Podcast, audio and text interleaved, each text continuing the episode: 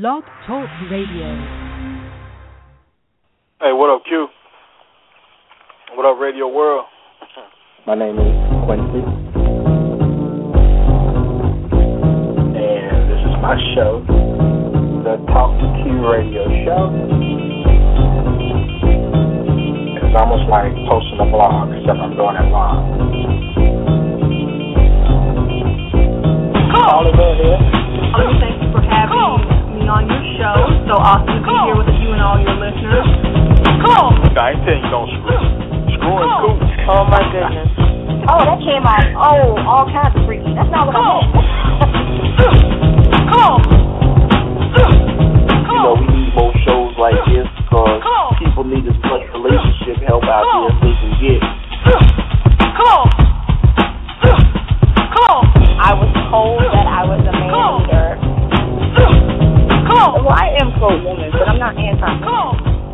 The value of a good man.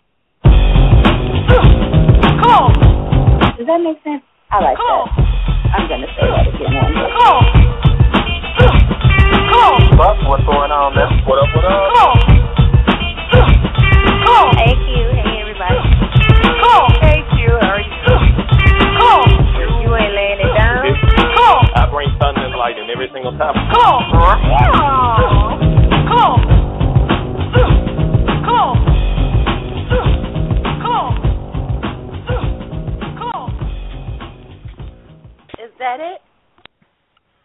What's going on, people? All right. I want to welcome all of you to the Talk to Q radio show tonight. My name is Quincy, and this is my show. And tonight we're discussing if single people are losers. all right. And we'll also get into some zone coverage afterwards. But first, let me explain how this show works for those who may be new. This show is a platform for you the callers, the chat room participants, the social networkers. All of you have the opportunity to voice, chat, or tweet your opinions to me and be heard worldwide and completely uncensored. Because here on T2Q, there are no experts, just opinions. Unlike most shows where you simply just listen to the host talk on and on, I allow you the opportunity to speak your mind. You can join my show legends each episode and discuss a wide range of things like relationships, current events, sports, politics, and more. This show is very informal by design because, let's face it, my style is very unorthodox in nature. The topics are random, but they're relevant with what's going on in the world today. The call in number to step on your soapbox is 347 202 0215. That's 347 202 0215. If you decide to call in and you get the urge to voice your opinion, then after you connect, simply hit 1 on your dial pad. That lets me know that you're ready to speak and it places you in the host queue. And please mute your phone if you're not speaking at the time because background noise picks up easily over cell phones and headsets. Now, another way you can contribute to the show is to follow me on Twitter at TalkToQ. There is a live tweet chat that occurs during the show, and you can respond to some of the same questions that I'm asking over the air in most cases. Please search and use hashtag T2Q to read and respond to all show tweets. If you want to learn more about me, the show, or the show legends, then journey on over to Talk2Q.com. And if you can't listen to the entire show live, then you can find T2Q on iTunes and just pick up where you left off. Maintenance complete.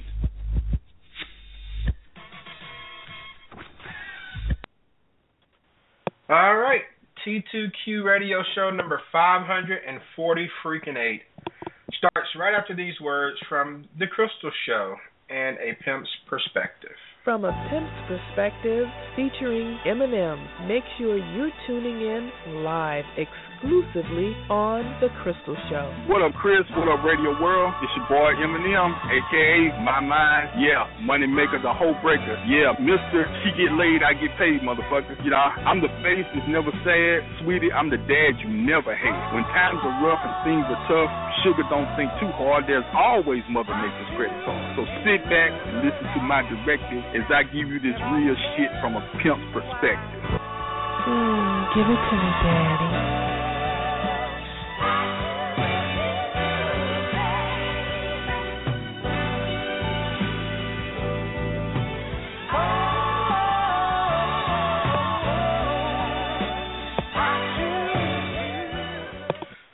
My thanks to thecrystalshow.com and A Pimp's Perspective.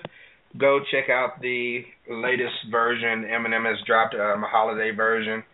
Uh, just just go check it out. It's something you need to hear, uh, just to get his perspective on just many things going on. All right, three four seven two zero two zero two one five. Are you single? Well, you know, don't feel bad. It happens to the best of us. However, there are some who despise being single. Now, they despise it even to the point of remaining in a bad relationship or getting into a situation that may not be favorable just to say, I'm not single. And it's crazy to think that people will go through that um, just to not be alone, but it happens. So, does that mean that being single makes you a loser? I mean, why else would someone go through all of that to not be single? Does being an over 30 person without a significant other mean that something's wrong with you? Are you undesirable to others because you don't have someone to call your own? That's what we're going to discuss tonight on the Talk to Q radio show. No experts, just opinions. To the phone lines I go. To the 248 area code, the Motor City of Detroit. I will welcome on the author, the show hostess, the show legend, Crystal Hickerson. What's up, Chris? Thank you. How are you? I am outstanding. How are you doing, man? I'm pretty good. Very good. All right. And we'll go ahead and get started. It's just me and you right now. And so let me just start off with a basic question, all right, which will offend people who are single, but I'm just asking the question. Are single people losers? Well, um, being a single person, I would have to say no. but it is a perception that many people have. I mean, even if they don't necessarily admit it, it's usually done in reverse, where they will say, well, if you're having an argument about something or a disagreement about a relationship situation, they will always come back to, well, do you have a man? And then if you say no, then they say, well, then shut up, basically. So, I mean, it's the opinion that you're a lesser of a person if you don't if you don't have a relationship of any kind. Okay. Now, my man Michael Thompson chimed in on Facebook from Chicago when um, he says that uh, nope, um, when asked the question, are single people losers? He said, nope, it's a good choice. So he says his choice to be single is a good one. Christina Holden chimed in from Mississippi. She says, I'm very happy being single and I'm not desperate, not settling. And okay, so there's some people who embrace it, and we'll we'll get to that later as far as embracing um, the single status. But what's the most difficult part about being single, Crystal? And you can answer from your perspective, or you can also answer just from a general perspective. In your opinion, what's difficult about it? Well, um, I think it's different for men and women. I think for a female, um, the the stigma is on you a little more so than for men. As men are single, they are thought to be um cool or good or yay, you know, kind of a celebration until they get locked down into this horrible relationship or whatever, tricked or whatever. Um, but for the woman, if she's not in a relationship and she's thought of as if something's wrong with her, kind of a thing, and there's this race to be in a relationship. So to be single, um, it's bad being because you're thought of so poorly. And actually, on a personal level, I guess it's because, well, you are single. You don't have a relationship. You're not with anybody. You know, you don't have right. a date on national holidays.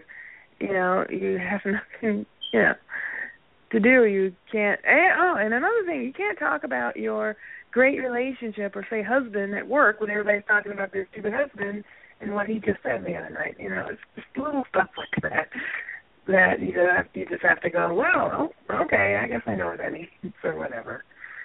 So mm-hmm. it's kind of funny. Okay, you're kind of breaking up on me a little bit, but I think I picked up on you. And um, so yeah, I, I think for a lot of people, I think it is different for men and than it is women. Crystal, I agree with you 100%. I do think that um, a woman uh, that is single is almost like a scarlet letter, so to speak. You know, whereas Yeah. a guy can, you know, have people who actually envy him because you know single guys allegedly have their freedom, and it's just looked at completely different. So I understand it. Uh, I mean, but just for, from a guy's perspective, uh, I, I just think that it becomes a problem for guys when you want that consistency. Um, because there there gets to a point where every guy just kind of wishes, okay, I had some sort of consistency in my life as far as someone that I'm dealing with that I can rely on. Uh, and who can be there for me in whatever capacity I may need. And so I think as a guy, it's more of something you kind of suffer in silence. You may not necessarily say it or admit it, but you feel it. You know, you you feel it. And uh let me go to a caller. The caller I think is chiming in from Skype. And caller, what's your name? It's Buck. What's up? What up? What up? What's going on, man? How's it going? It's going. You're doing like Eminem calling from an undisclosed location, bouncing off the the um, satellites over on Utah or something. I mean, you, your phone number We can comes in as as zero one two three four five six. So go figure. And um, I'm calling from, another I'm caller. from you Okay. That's cool. Well, you're coming in kind of hot, so um, it's a little loud, but I can, we'll see if we can get it adjusted. Got another caller holding in the 209. Press one if you want to chime in. I believe it's my man Fred out there in Cali. Whenever you want to chime in, press Yeah. one. But uh, but give your opinion from a man's from a man's perspective. What's the most difficult part about being single? Well, I mean, re- regardless to whether you're single or if you're in a relationship, you want to you want you know I heard you say consistency, and that's re- really what you want. You want consistency. You don't want inconsistency. Um, sometimes you know when you're in a, you know when you're single, people people already have preconceived notions, um, especially if you've been single for a while.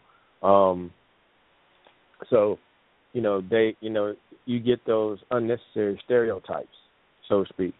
So, you know, you try to, you know, sometimes, you know, you know, you want you're single for a reason because you want to find that, you know, you want to find that the right one. And the older you get, I think, and and I'm just telling you this just simply from experience, you want to make sure you're making the right choice, and that's why sometimes people are single a little bit longer. Also, sometimes people are single a little bit longer because they hard to deal with, and they ain't gonna ever have anybody. So it goes both ways. But from my own personal experience, I'd rather wait and make sure I get the right one. And if I do have the right one, then we got to communicate and make sure that you know we're on, you know everything's in the right accord. Okay. And um someone on Twitter cracked me up with my answer to the next question. And Crystal, I'll go to you. My next question is, what's the most enjoy most most enjoyable thing about being uh, single? And my girl Jenny Ruiza chimed in from New York City, and she says not shaving. Oh my God! Gotta that shave. is no, that is beautiful. It is. It's such freedom. Um, yeah, you don't you don't have to shave your legs in the winter. You know, it's just great. Um, so I, I feel her on that. And um, you can watch whatever TV program you want to watch. Um, if you say, you know what, I'm going to have pizza tonight, you can have pizza. And nobody gives a crap, you know. No one worried about you cooking dinner or whatever. Um, in other words, you can do whatever the hell comes into your head to do. You can just do it without saying, you know, babe, do you want to go to the mall or what do you want to do today? I don't know. What do you want to do? I don't know. What do you want to do? I mean, so you don't have to do that. you can just do whatever the fuck you want, even if it's nothing. You know, some days I don't do anything, and it's beautiful. I just sit here and yeah. I don't know, whatever, watch TV, just nothing. So yeah, but yeah, the hair thing, priceless. Buck, what do you think, man? What's the most enjoyable part about being single? Not hearing whining, um, not hearing. I don't, you know, you ask, you know, you, you ask you what to do. You know, would you like to do something, and they say they don't know. Um, and I'm going like, you don't know, you don't, you know, they could, we could have had a conversation the night before and say, you know, what they want to do, and then you ask them the next day, what you want to do, and they say they don't know. And I'm going like, what about happening to all that stuff we talked about last night? Uh, I don't know. I'm not feeling that today. You felt it last night, so ain't much. I mean, what changed between last night and this morning? You know, I'm off today. You know, so you don't have to deal with the inconsistencies of I, I don't know or and you know, like Crystal said, you can eat what the hell you want. You don't have to permit, you know, prepare any meals. Um, you can go, you know, if you want to go somewhere, you can just go. You ain't got to wait for nobody. Because Mhm. sometimes some people are a little bit slower than others. So, or if you do have a significant other that doesn't like to contact you and let you know what the hell they're doing, and you sitting here and got food ready, and these rascals are late, and you call them, they don't answer the phone. You don't have to wait for. You don't have to wait on nobody. You, you know, you don't. You can just cook your food, you know, eat, put it up. You ain't got to worry about it. Okay. Jenny Ruiz also chimed in and said she also likes eating things beyond the expiration date. No judgment, free bathroom. Okay. I don't know about that. I don't go that far, but yeah, okay. Get it? okay, okay. Wow. All right. So uh there is an enjoyable side of it. Uh I, I kinda like what Crystal said about just doing what you want to do. And um some Saturdays I, I'll get up and I, I don't have anything to do, but I still have like this big smile on my face because I know I can watch football all day, and you know, and, and wearing nothing but hooping shorts and socks. I mean, you know, I can do that and um kind of enjoy myself. Or if I decide I don't want to go to breakfast until one o'clock, then I can do that. And some of there there are some advantages. It's not all doom and gloom like some people make it out to be. But Crystal, um, I know some people who are like really proud to be single, and maybe some people may say they're too proud to be single. Do you think that uh, when you come across people like that, that they're probably faking their happiness? They're faking their happiness. Yeah. Um, you know, I think at some point you do get to a point where you are um you know, you get set in your ways is, is the best way I can put it, you know, and you uh you get used to your life the way it is and if you really thought about it and if someone came into it, they would disrupt your peace you finally come to. And um and that can be something that you want to hold on to. So yeah, um I don't believe everybody is proud when they say that, but I Mhm. do believe that there could be people who really are happy or you know proud to say that you know I'm I'm living on alone. And you don't know what they've just come through either. They could have came through a very long, arduous marriage and divorce where they are literally free, and so we don't know what they've you know gone through beforehand um to get to this point in their life. So it could be a very freeing thing and a very liberating thing. So they're proud of who they are now. That they can finally be themselves. Uh so I witnessed that, you know, from people. So you know, so I think it's it can be one or two ways. It can be where, you know, they're trying to cover um the pain that's inside or or they really are proud of of who they are at this point. Mhm. Okay. So, Buck, how do you feel about it, man? Do you think that people who talk about, you know, how great single life is really may not feel all that great about it? Some do, some don't. I mean, I've seen it on both sides of the tail. Um, I've seen people that are, you know, hiding in their, you know, hiding, you know, hiding all their their grief. But there's some out there that are genuinely happy that they don't have to deal with nobody because, you know, you you deal with a bunch of knuckleheads you don't want to deal with no damn body else. Excuse me, simply because I mean, you know, once you get out there and you start, you know, being seen and you do what you do what you need to do, mm-hmm. and you don't have to you don't have to answer no damn body, and you man, you can be happy, man, I and be and be happy about it because. I mean, especially around the holidays, you ain't got to worry about buying nobody nothing. You just buy yourself something, you know, instead of spending oh, yeah. fifty hundred dollars somebody else. I might have a cheap Christmas. Yeah, you go in, you can you can go, you know, hit Black Friday or hit Cyber Monday or whatever, and go, you know, get your fifty-five inch, you know, and and just chill. And you got to worry about nobody nobody else. So I I I've seen it from both both sides. You know, it just it just depends on who you are. Okay. Let me go back to the phones to the 209 area code out there near Stockton or Modesto or some part of California. And I believe this is Fred calling in. Fred, is this you?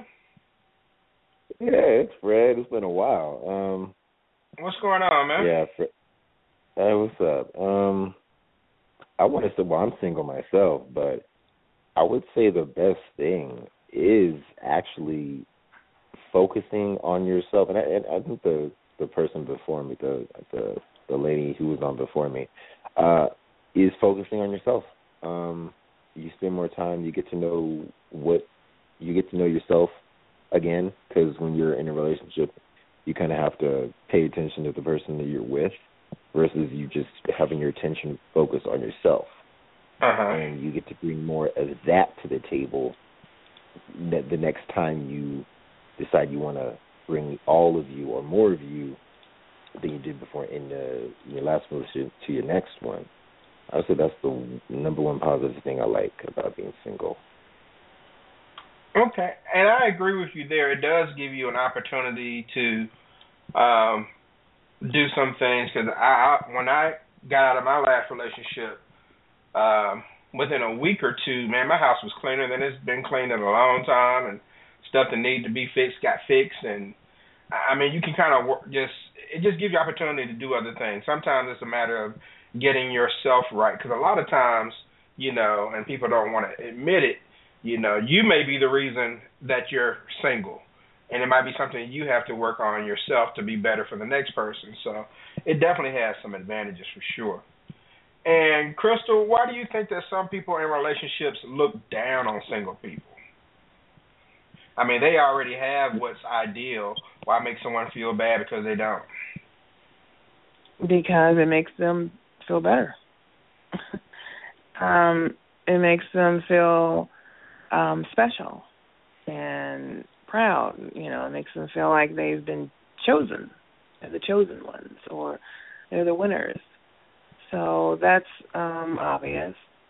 And and it's the natural way of things actually you know um the you are actually we are meant to couple we're not necessarily meant to be alone um but all of us cannot be coupled but um those who are um they feel very proud of that and, and you can hear it in the way people talk about um their and and it's different than just girlfriend and boyfriend especially if you if you're married that's why women want to be married because it's a it's a stronger word to say my husband than to say you know some guy I'm screwing or whatever.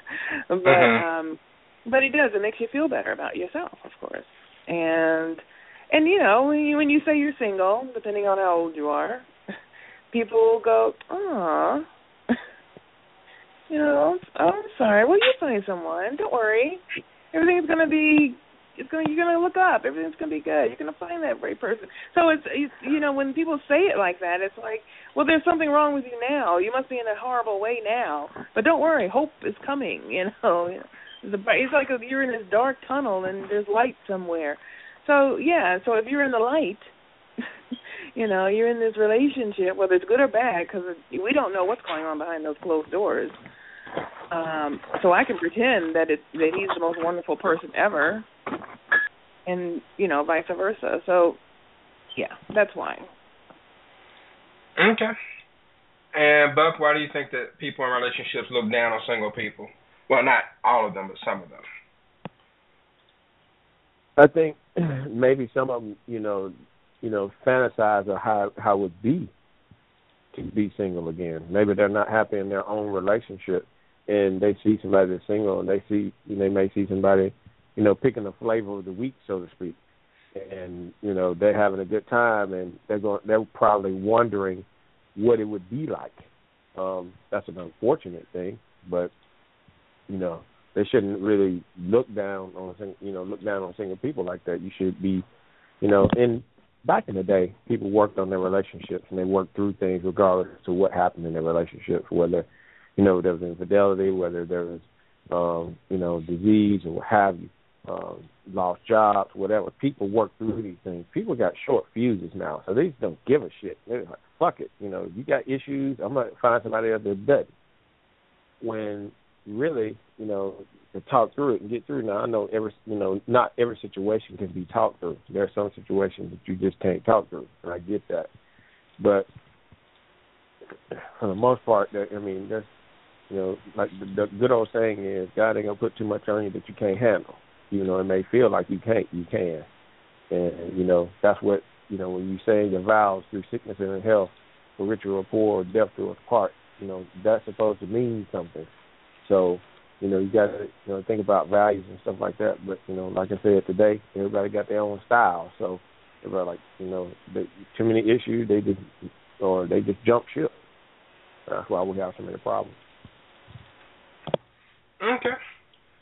And well, Fred, let me ask you, um, as far as being single, is it okay to be single as long as you can get dates? Or do a bunch of first dates make you feel like you you know you're a failure because you can't lock anyone down? Um, hmm. If you, I would say, if you're going out and meeting people and having fun, enjoying it, yeah, it's okay to be single. Um, I would say it would be kind of bad to be single, depending on how you ended up single. Um, if you're just this this a horrible person that was the last person said you you're you're the reason why you're single. Like you you you just you're bad you're a bad spouse or even divorced in some cases. Mm-hmm. Some people are just single because they're divorced. And you you just were not a good person to be with. And in my case I'm just I've been so busy with like my career because I'm I just kind of ended up in the military, so I'm still trying to figure out how to deal with this, with, and then sit going into it. So uh, this is somewhat new to me. So um, uh, trying to find and actually find the right person to be with while I'm in the service is another story, and I don't even know how to do that.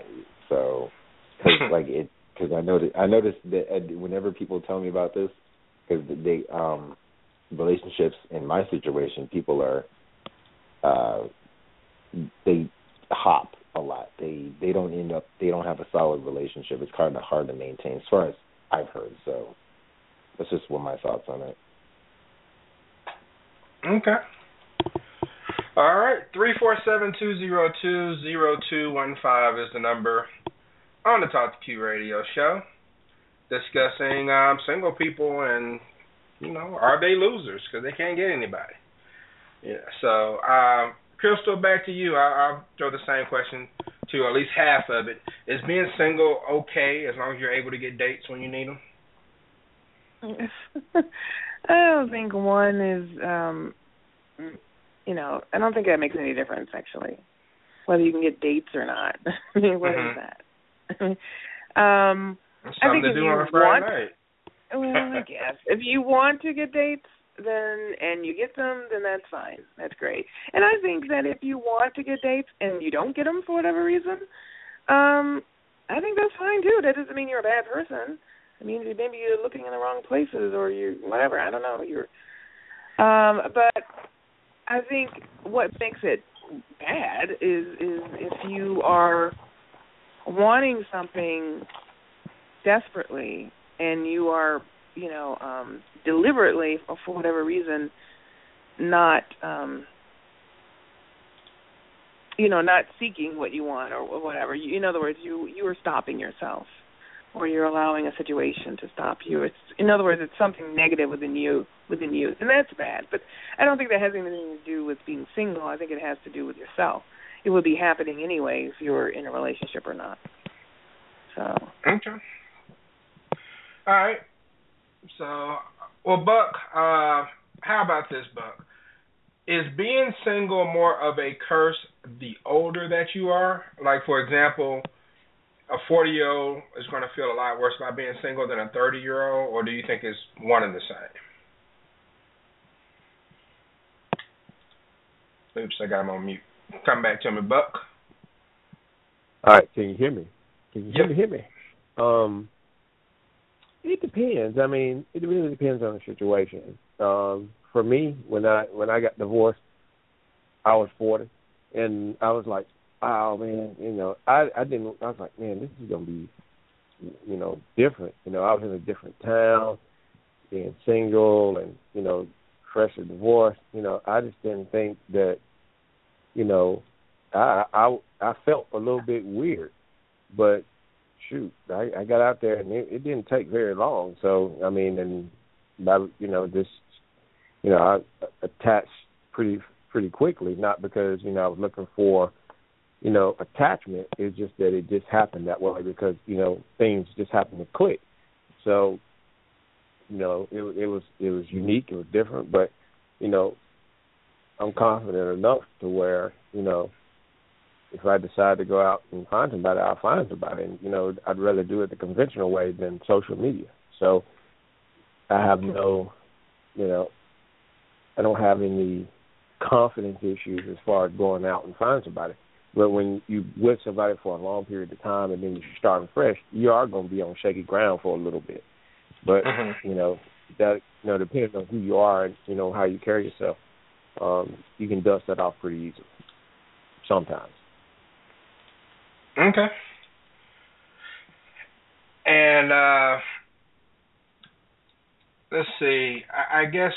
Well, let me throw the question to you, Fred. Um, as far as the age thing, does it matter um, how old you are? If you're single, you're single, or does it feel worse if you're older, like if you're 40 as opposed to 30? Um, I think it might be. Well, hmm, it might even be. Um, I think well, from a male, I don't know how that answer might be different coming from a woman, but I think because I think it might be different uh, between genders, but um, I think. Well, actually, you know what? Maybe not. I take it back. I'm 30, so it doesn't really feel that bad. It's like, yeah, whatever. I'm still kind of young, so whatever. But mm-hmm. I'm not even. But, but if I was 40, I would be like, well, dang, what I've been doing all my life. You know what I mean? So I think it. like I'd be like, man, I should have some kids by now. You know? uh-huh. Um. So I think it would be worse if I was much older and I'm not even don't even have a wife and kids, and I was, I was always single, you know. So I think it would be worse if I was older. Okay, Crystal, do you agree from a woman's perspective? I'm sorry. Um, do you agree that that um, you're going to feel worse about being single at 40 than you will at 30? That the older you get, the worse it feels. Um. Again, I it could feel that way. It could be worse possibly. Um, I think it it does depend on the person. Um, like I said, there are a lot of people who are in their 40s or late 30s and, and on who are just getting out of a horrible relationship or you know a marriage, and now they're free. Um, so you could be one of those people, and, and now you can do what you want. But um, but yes, I think age does, of course, play a part in it uh, because it changes. It changes your the way you look at life. Um, you may, you know, things. Meeting people are different. You're working a lot. Um, your kids are probably more of a, a focus in your life than anything else. Um, and you're just not probably going to the same kind of places that you did when you were in your twenties to meet a whole bunch of people, like the singles bars and all that kind of stuff. So you're not, mm-hmm. and your mind is different. So yeah, you look at things differently when you think, oh, I would like to be in a relationship now. Then you start really thinking about that. And you're like, well, then where the hell am I going to meet anybody? When I'm going to go online? I mean, you know, that's, we're not going to do that. So yeah, it, it does change things a little bit of of the prospects you're actually looking at. Like, okay, for instance, for myself as a woman who is in her 40s, um, I when I think about the men that I would date, um, these are guys who are getting out of a marriage because, of course, we want somebody single. So they're getting out of a marriage. They've been divorced for X amount of years or less. So they are probably not going to be looking at um getting back into a relationship. They're probably now I'm going to kick up my heels and live in my 20s again. And then when they do think about starting all over again, which men can, they'll marry somebody or get with someone in their 20s or 30s, so someone they can start a whole new family with. So the prospects for a woman is different than the prospects for a man. Men men can start all over again. Mhm. Okay. Okay. There definitely is a difference and uh a lot of people don't believe in double standards or you know, they want all things to be equal, but unfortunately we live in a society where people are judged differently, you know. And um women get the short end of the stick a lot of times. It's unfortunate. That's just how it goes sometimes. And um so yeah, there there's definitely um, a good example there, Crystal. And um let me stick with you for this question, Crystal, and ask you how, how do you comfort someone who feels alone just because they're single? And I I've dealt with people uh maybe people I've worked with in the past who and I mean, and they've all been women because, like I said, a lot of guys don't really necessarily talk about it, but they feel, you know, lonely. And there's a difference between being alone and being lonely. Where do you start to comfort someone who's having that type of issue just because they can't find a significant other? Well, I tell them to do what I do when I get those because you know Saturday night, loneliest night of the week. Um, you know, you just have some tequila. You turn on the radio or turn on your favorite rap song, and I don't know, dance all over the house or something naked. I mean, I don't know. It, works for me, but um, it may not work for other people. So this is what I do. Um, but I would say, or, or pop in your favorite romantic, the most romantic, ridiculous movie, and just cry it out. Next thing you know, you're you're half asleep, and it's you know it's Sunday morning, and everything's okay again. So I mean, you can get through, you can get through it. Um, I I would say enjoy you know that time to think and to reflect, and you know, hey, start thinking about the people that you were in relationships with, and think about how fucked up that was, you know, and um, why you are single. Think about why you're single and it may actually be a good thing. So being uh, home alone may actually be a very peaceful and restful thing. So enjoy that while you can, you know, because the next thing you know, you walk out your door and you meet Mister Right, and then you have to start that shit all over again. So enjoy your freedom while you can. this woman said some tequila and naked dancing around the house. To rap Okay. music, very very gangster. To rap music. I'm sorry, I, I must be specific. To rap music. Oh yeah. Okay. All right. Whatever works for you. And um uh Fred, I mean, how do you comfort someone who feels alone just because they're single? Um. Well, shoot. I was just some. Uh, how do you com- Let's say, well, how do you how you comfort someone who feels alone? Um. Yeah. You know, I always tell them, and it, you know, I have this one friend, and she'd always feel alone. She couldn't find the right guy. Now we would always, now people would look at us weird that we would go out together, but we didn't. We looked like a couple, but we were not. And I would go out with her because you know she was my friend, and we wanted to just you know go. We would go out to places like comedy clubs, go out to eat, um, and just try to get out and socialize with people. And I'd be like, you know, I, I you know, we go to social spots and she'd talk to guys and see which ones she liked, or you know, she'd tell me about the guy she met online or whatever. But you know, I would say go out and socialize and do hobbies that you enjoy, and through that, I think you might find someone. Now me, um, I'll take the tequila and call up that one friend, which I do on. I'm not gonna. I mean, I mean, that's just my motto. With someone else, they may not be like that. They Right. they have to go out and meet someone. For me, I'm just like, okay, uh, tequila and, and that friend will do. You know, you know, for that time being. But that's just me. okay.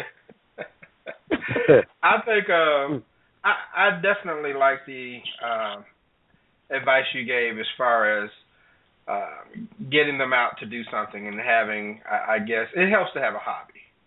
Okay, just something to kind of help pass the time and take your mind off the fact that you know you really don't have anything else to do um, or anyone to do it with at the time, and so having a hobby helps. And I, I guess you know if you have to, like you said, what Crystal says, if you just have to have some fun by yourself, then alcohol alcohol is more than capable of giving you that thrill to where you really don't need anyone else. As long as you have that bottle, you really don't need anyone else.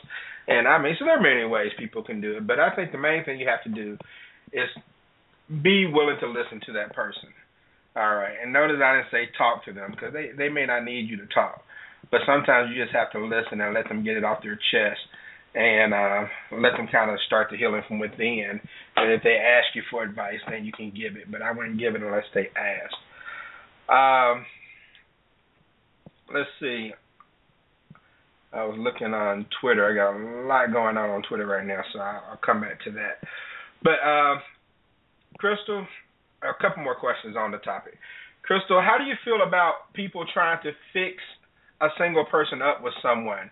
Is that invasive or fair to you? Would you would you be upset if someone tried to fix you up with somebody? Oh God.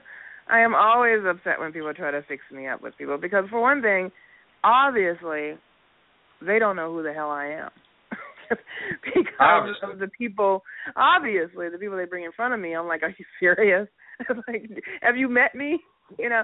But um and I think that happens not just me, but a lot of people when they try to fix up their friends or whatever either they're picking the, the their husband's most idiot friend or they're picking you know somebody that they think you should be with as opposed to who you're actually attracted to like okay you've went out with too many guys who look good and who are in shape and who are hot and who are very confident about themselves enough of those guys you need to go out with a guy who's a little little more rotund and he works you know as a, as a tax attorney or something and he's very He boring has but three hey, he has- of hair. yeah, and he is he is he's but he has great credit and he's so sweet. You know, those those are guys you should go out with. And so I mean it's it's really funny how people do that. You know. That's I. I don't think people should. I don't think people should do that. I mean I think you should just allow your friend um, you know, listen to whatever they have to say and let them vent or whatever, but uh, I don't think you should try to fix them up. I mean, there's nothing wrong with if you want to fix them up with somebody. I think you should more just invite them to your like your gatherings, your parties, or whatever, and allow them to meet people as opposed to you trying to hook them up with somebody. It's it's always hilarious to me when people do that. No one does that for me anymore um, because well they've learned. so Hmm.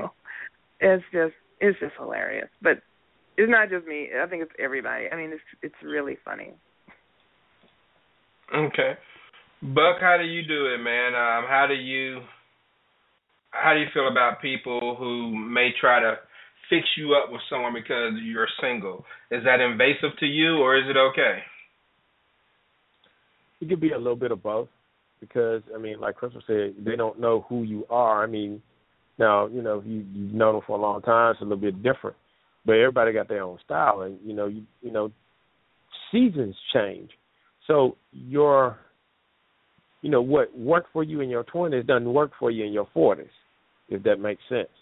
So sometimes people listen to what you're saying and then they fix you up with somebody and it's not the person that they're looking for.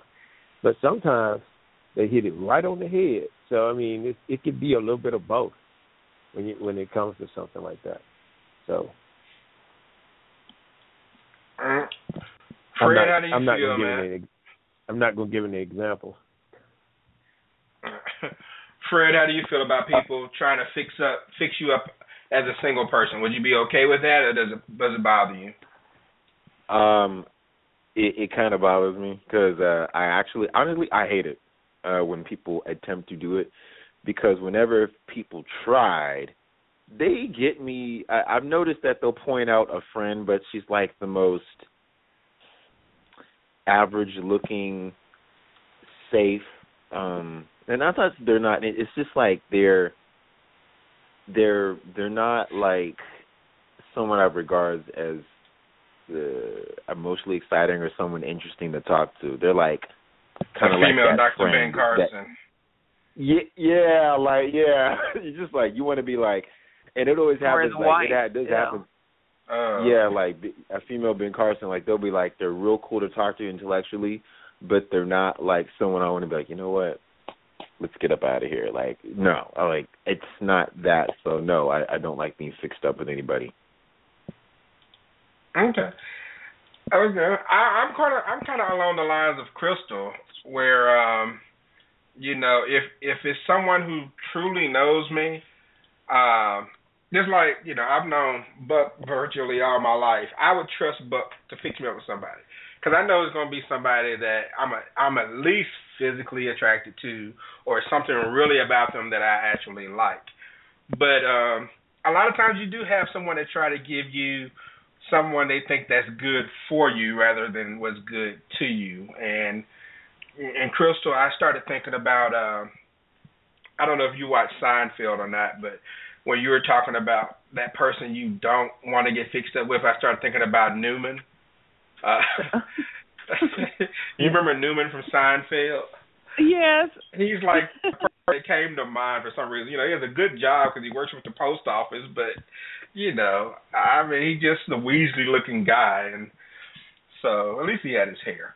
But uh, I love Newman. I love Newman was hilarious. I could totally hang out with him. okay, well maybe it wouldn't bother you, but um, yeah, I mean, I just think if it, if someone's going to fix you up, and I've I've dealt with this too. As a matter of fact, I dealt with this back at, at Thanksgiving, where someone tried to fix me up or m- mention a young lady they wanted me to go out with, and you know, and I've seen her before, and she's she's fine. I mean, she looks okay. She, you know, but it's just she really doesn't have the personality that I like. It's kind of like what Fred was talking about, where you kind of get one of these, you know, Ben Carson types who really don't stimulate you in any type of way. So I, I don't know. I, I'd rather people not do it if given a choice. I'd rather they not do it.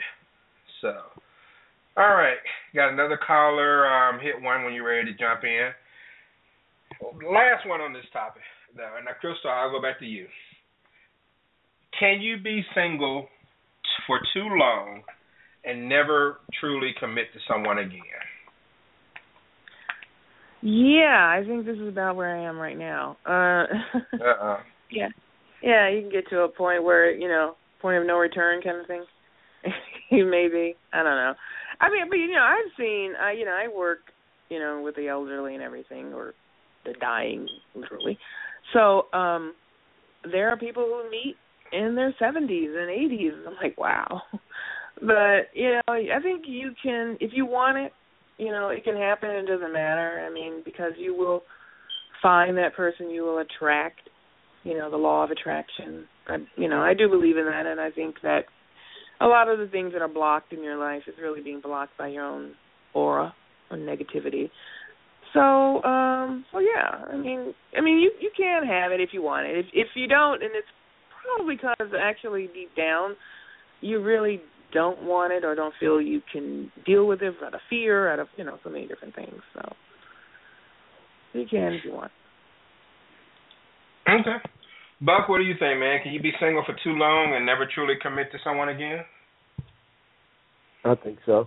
Um, because I mean, you see people, you know, when you when you you know go out on first dates, you know, you can pretty much tell just by what they tell you. You know, I've been single for, uh, you know, if they say more than you know five years, you know, there, you know, things could be a little tricky. Um, I, I have a friend of mine here that's been single for. I think she said she was divorced for 15 years, and she's in and out of relationship. And the the bad part about it is, I mean, because she sees things just one way. Um, and I'm like, wow. And, and anytime she has, you know, all her breakups are bad. They're never good. And you know, I always know when they're bad because I get about 70 texts that that morning while she's at work and asking what's wrong with her. I'm going like, well, I mean, you know, you have to be blunt. You know, the last time she did that to me, I just like, look, you know, it ain't the guy, it's you. You know, you say you want you say you want a guy that's a freaking dead and he talk nasty to you out of bed, and then it's a problem. I'm going like, you either do want the guy to talk nasty or you don't. I mean, you're in great shape and all that kind of stuff, but you're gonna complain about him talking nasty to you.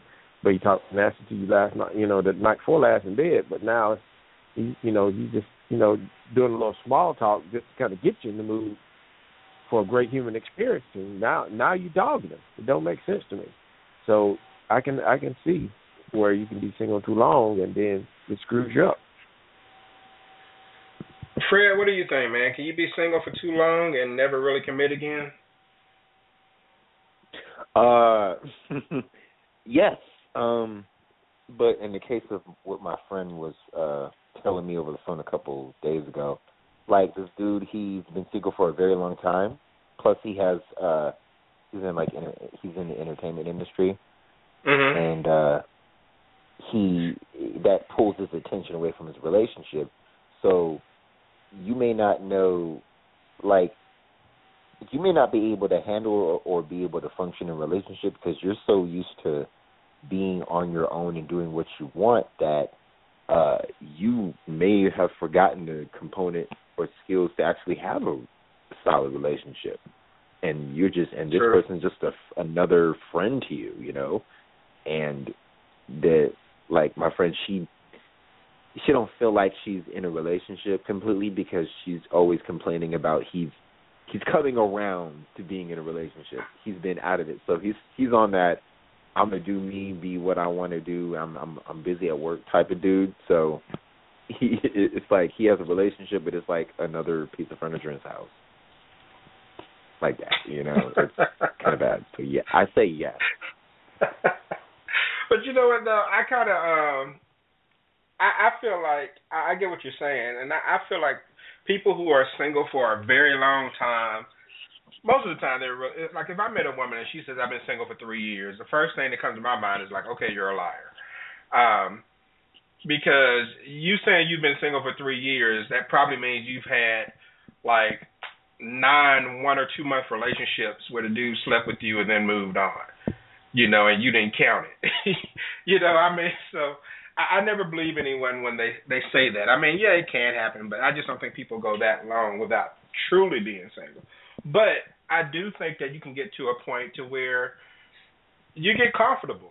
You enjoy dating, you enjoy freedom, especially if you're getting sex when you want it, and you just don't want to commit to someone. You know, or or maybe you feel like, well, if I commit to this one, then someone finer is coming right around the corner. You know, someone with with with two more inches of of hips and a slimmer waist is coming around the corner. You know, as a guy, you you tend to think that way. You always think it's something better just right around the corner and uh, which is why a lot of guys get caught up in doing stupid stuff and leaving good women. So it's, it's it, it can be difficult for some people. The more freedom that they have, the more they just tend to enjoy it. Kind of have a little streak of arrogance come about, and you just feel like you can do whatever. And you were gonna say something else, Fred? Um, I did want to just just one thing, and I, people might laugh when I say this, but and I said this to my one friend. I said, um, it, even though a woman has been single, it could be a year, it could be a year and a half.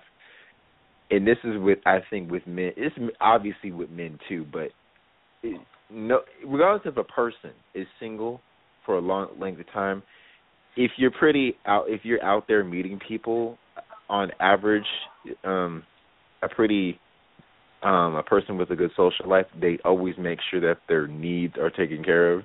Um yeah. Re- regardless. Of, so I mean, you're single, but that doesn't mean you weren't intimate or having a sexual activity with a person. So yes. Right, right. I think it's just a matter yeah. of some things you count, some things you don't. Uh, yeah.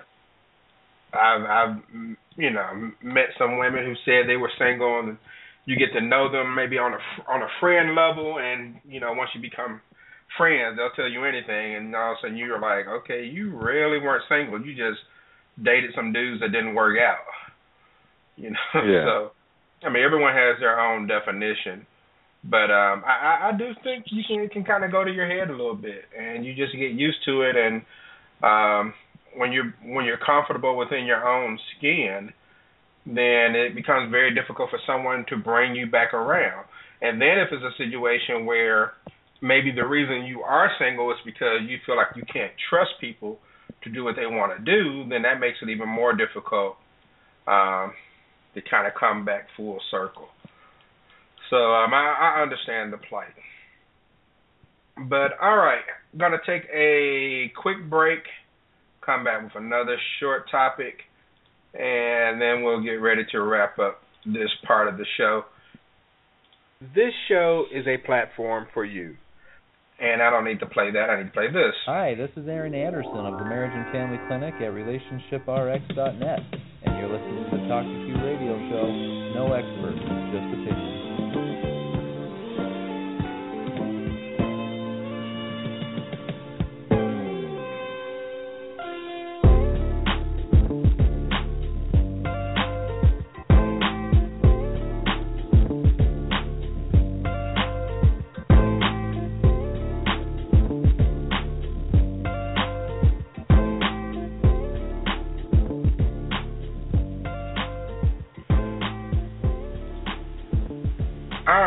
Four seven two zero two zero two one five is the number. And really quick topic, and then we'll go ahead and wrap things up. Um, racists who live in Brazil may want to think twice about what they post on Facebook and Twitter and other social media, uh, because there is a group down there and this group is what they're doing. They're searching for, um, well, actually, this is just on Facebook. Excuse me. They're searching for people who post post racist things on their Facebook page. Once you post something racist, they I guess do a name search and they find out more about you and where you're located, and then they find the nearest billboard in your area and they post your racial tweet with your name on it and face uh, your actual Facebook post on a billboard uh, in your neighborhood. And they say it's what they use do, they do to try to hunt down offenders, people who are racist, who you know try to, I guess, act like they're okay in the general public, but then post things on social media or whatever, just something to expose them. And I was just curious if that's something that would ever work here. And so, Crystal, what do you think about the idea of posting racist Facebook posts in the neighborhood or cities of the people who put them up? Yeah, I don't think that's a good idea. I mean, um I understand where the basis of it. I understand where it's coming from, and I get it. Uh, but it's not really against the law per se to no. uh I guess troll or you know to say whatever you you feel on your Facebook page or your Twitter account responding to somebody's whatever because you put it out there therefore people are going to respond to it so yeah I don't I mean and but to, then to shame somebody and to say um that this person is racist I mean I may have said some stuff on line that you know may be pretty goddamn racist, but does that mean that I'm a racist completely? I mean, to be called out. I mean, maybe in that particular situation, I you know I don't know, I don't know. And so it's like I don't. I, I just think that's a bit much, personally. Um, Mhm. I can see if they committed a crime, then you can put someone's billboard up and say, you know, I, I mean, if they want to do something, hey, do sex offenders. Your sex offender lives at this address. I mean, it is posted actually online, but I'm just saying, if you wanted to do something like that, to do it for offenders of crimes, as opposed to offenders of free speech. I mean, because that's really what they're breaking. Now in Brazil, I don't know, is, is that free speech? Do they consider it that? I don't know. I don't know. But um but yeah, I think it, I think that's crossing a line a little bit. Um it's you know, taking away people's privacy or ability to to say what they feel, you know, to get out what they feel. And if that's a racist comment, then maybe it's a racist comment. Does it mean that they're going to go around that now committing racist crimes? No. But maybe that's how they feel. So, I don't know. Fred, what about you, man? Do you think that is if they would you be okay if they did that here in the states? And do you think it would be effective? Um, I would say it'd be shocking, but no, it wouldn't be effective because look how, I mean, celebrities get caught saying things they shouldn't say. Shout out to Donald Sterling, but um, but uh, they get caught saying so it's gonna be like, oh my gosh, and then it's gonna go on the no, it's gonna be, it's a, it's gonna go on national air and it's going to be all over Twitter, but it's going to be hot like a new song and then it's going to go bye bye. So no, I don't think it's going to be that effective. Not for Mhm. very long. Just based on how race gets put in the news, we get their face, we get their name, we learn everything about this person. So that's that's just another way. It's just another. It's just something else to talk about for the time being.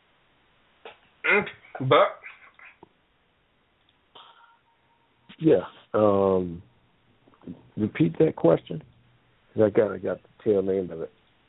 do you think that um it would be effective to post racist Facebook um, status updates on billboards in the cities where those people live as a way of deterring, I guess, blatant racism?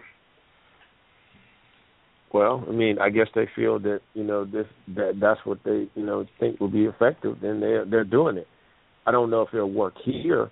Um, I mean, everybody got the right to their own opinion and freedom of speech. I mean, just like you know, some people who running these rebel flags for the wrong reasons, they got their right to their own opinion. If you don't like it, you can always look the other way. But you know, it's just you know, in Brazil, if they have their laws a little bit different and they're doing that, you know, more power to them. You know, they, you know, at least and one thing I can say is at least they're trying to take a step to try to eradicate it. You know, Mhm. that's more than more than what you know the United States is doing. So I applaud them for doing that. You know, for trying it and seeing if it's more effective because you know maybe things are a little bit different down there if you do that and they you know they post your your damn mug up on the damn billboard and shit. You know, maybe your employer might fire you or something because you're racist or whatever. I don't know how it works down there. It's different down there than it is here. So, you know, if they're doing that and they're getting some success with it, hey, you know, that's them. But you know, we do have, you know, we do have freedom of speech and you have freedom of choice and do whatever you want. You know, hell, now you can change. If you don't like yourself as a damn man or woman, you can change ass to the opposite sex. So I mean, shit. Everybody got their own damn style and shit. You could be a damn, you know, you could be a man one minute and a female the next, and be a damn, you know, woman of the year and shit. It makes no fucking sense. But everybody got their own style. So Okay. To the Magnolia State of Mississippi I go, the 601 area code, to bring on the Minister of Sexual Affairs. Show legend Eminem, what's happening, man? Hey, what up, Q? What up, Radio World?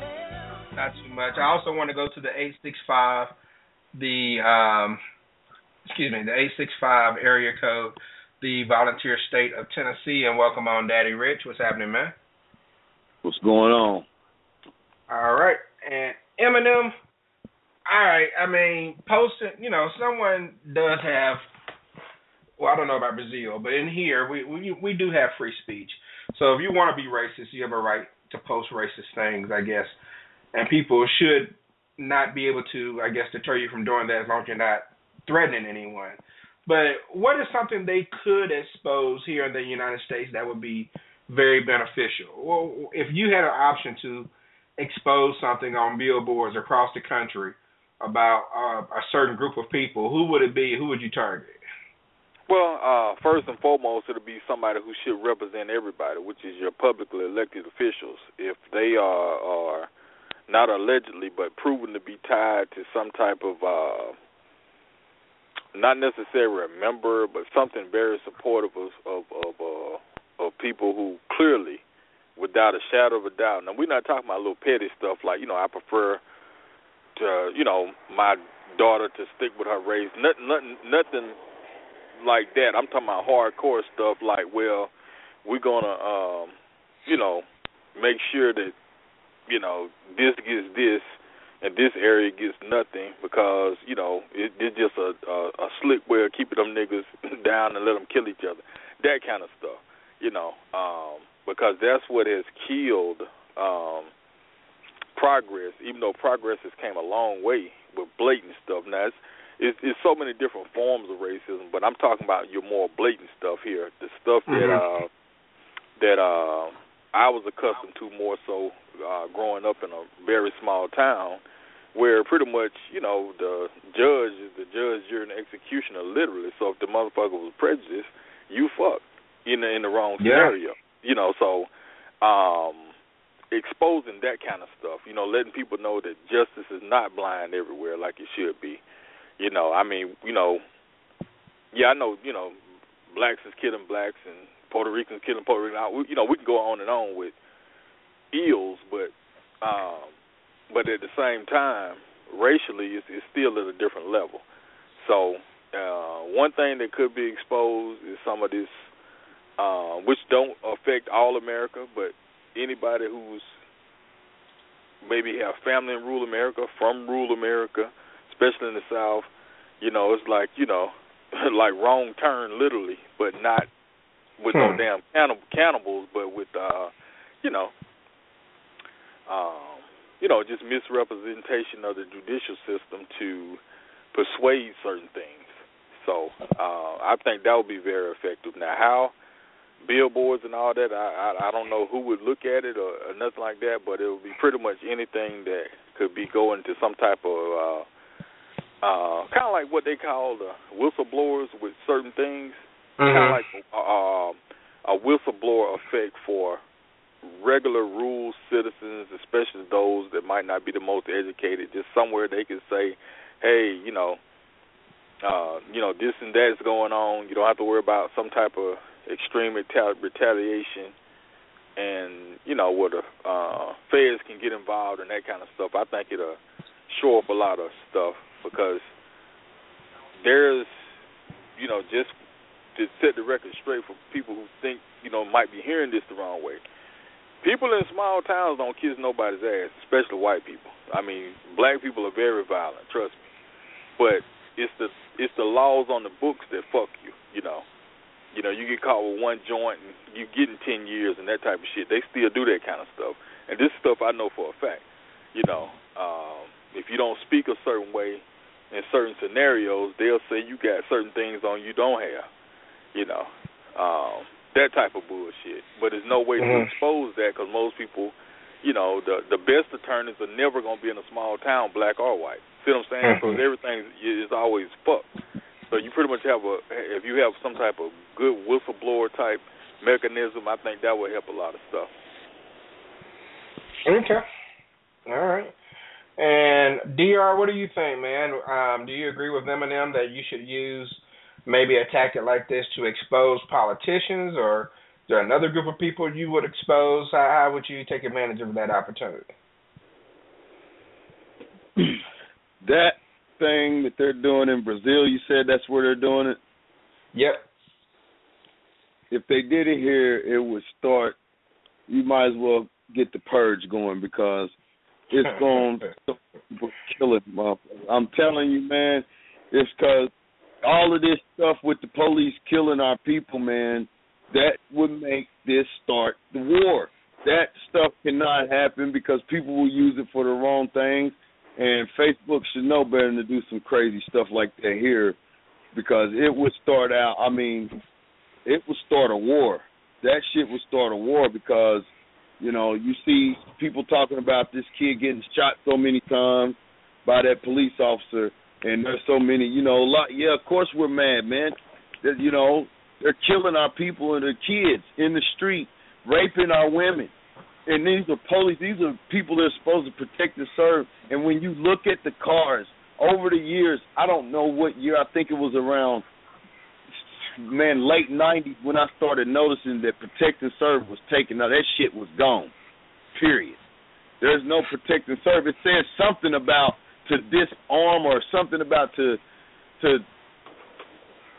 something to break up stuff. It's basically is what look on the cars now. It it has nothing to do with trying to help shit.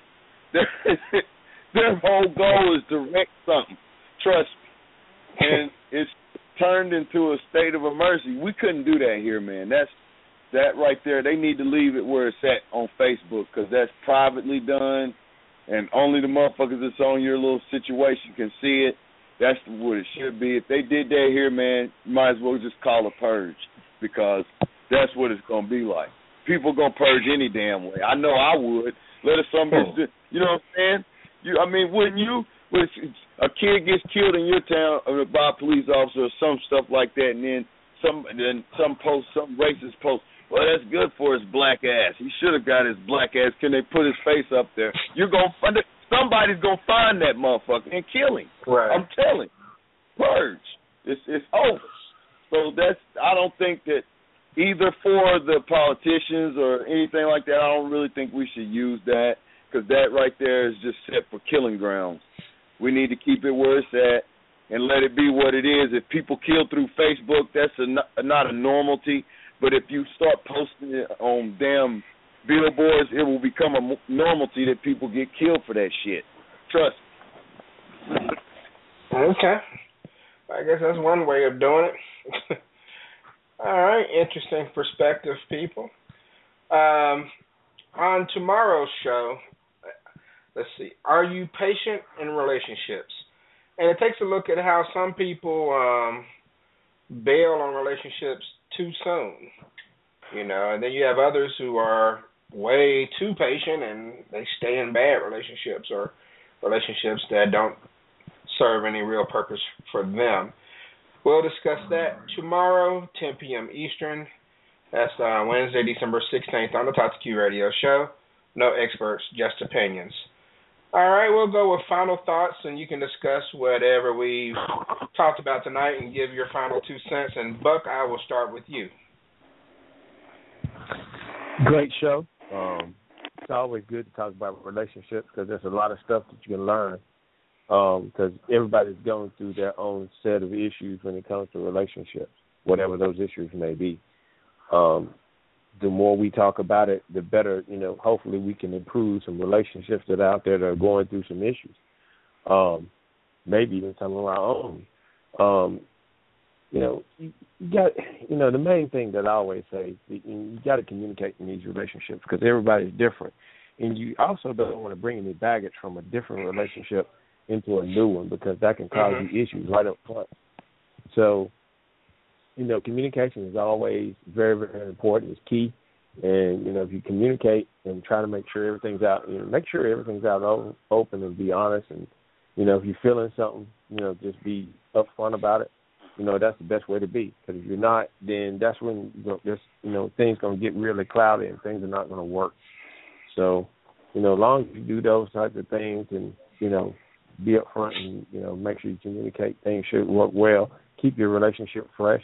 Uh, don't do the same thing every day, so it won't be monotonous. It will be enjoyable. Uh-huh. Uh, you know, try to go above above and beyond to make the make the relationship work, and that way it can be as pleasant as possible. So, as you you know keep those things in mind, things should be good. But great right. show as always. Waiting for some zone coverage. Thank you, sir. And Dr, let you get in final thoughts, man. I know you got in kind of late. I know you got to hear most of it. Yeah, I, I didn't hear nothing the last little bit, but that was pretty cool, man. I like to chime in on that. Gave a different different view about it. But uh yeah, it's good to be on the show, man. Glad you're back. Down for some sports, baby. All right. And Fred, you have any final thoughts, man?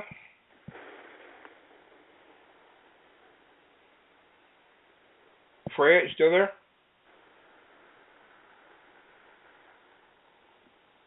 I'll check back with Fred. Eminem. Oh damn, man, damn! I didn't know Fred was on the show. Shit. Oh, I'm here. I'm here. Sorry. Okay, Yeah, go ahead, was go ahead, to Fred. my- Um, I bet. Oh yeah. Uh, when I was um okay, when I was talking about, you were talking about, would it be effective if uh they took the billboards, racist tweets, and put on billboards? I would say no. It's, I'm, I'm saying, well, that's kind of like a bad idea here. Just one particular point is trying to combat that, like you're trying to combat obesity or starvation in America. It's kind of bad because we all know we all know there's no there's no there's no secret covert system of trying to make uh Americans fat. Okay, Mm-hmm. but there's always been there's no target group here, but there is a target group of you know racist discrimination in America. You know, so you got to t- uh, target the our entire culture in order to do that one. But no, it's Sure. totally ineffective um, to do that. But that's just the only thing I wanted to say. Okay. All right, man. I appreciate that. And Eminem, go ahead. Oh man, uh, uh, awesome show as always, and and yeah, I'm saying awesome and great. And I came on late, but but any topic on Talk 2 Q is a great thing, and uh, so Thank you, sir. just throw that out there. Um, now the the part about relationships, I want to make sure I break it down right. Of course, you already y'all, y'all already know what I'm getting ready to say anyway, but I just want to make sure uh, the aspect of it. What what was about the relationship? The earlier I mean, Basically, are single people losers? That's what we were discussing tonight. If you're if you're a single person, are you a loser? Do people look at you um, as being inadequate because you don't have a significant other? No, um, I, I think it's two ways to look at that. Um, the only way, me personally, I would view a single person as a loser is if they're not taking advantage of being single. You know, like, you know, I'm just moping around, melting away, and you know, waiting for some shit to come out the sky or something like that. That's being a loser. You know, but going out here and you know, planting your seeds and every damn thing you can find that that look that look good or whatever. I mean, that's that's you know that's what that's what make settled guys, married guys, uh has been guys or what I mean, you know, when you're single you gotta be the envy of the guys that used to be you or wanted to be you. You know, that's how you live it up, you know. You know, uh you know, Eddie Murphy boomerang, you know what I'm saying, before he got love stroke. You know what I'm saying? That was the American I mean, that was the that was the thing, you know. Uh but now the hey, you know, I can't get a date to save my life or uh when is Mr. Right gonna come walking through the door, so I'm just gonna, you know, sit here and you know, and mope and shit like yeah, that's that's a loser. Mhm. But but that's that's on your own recognizance. That's that's on you, you know. But other than that, you know, just saying you're not married, oh hell no, especially if you're a dude, you know. And then even if you're a female, I mean, I'm not gonna hate on you, you know, if you, um, you know, just living it up and you ain't just you know making babies, you know, then you know that that's the only downside of that. But other, if you're not doing that, then you know, fuck it, you know, shit, you know, you know, you can, cause trust me, a, a chick walking around tied down to some nigga and she got like kids by the motherfucker and she started looking at you getting on planes and going to little events and all that kind of stuff.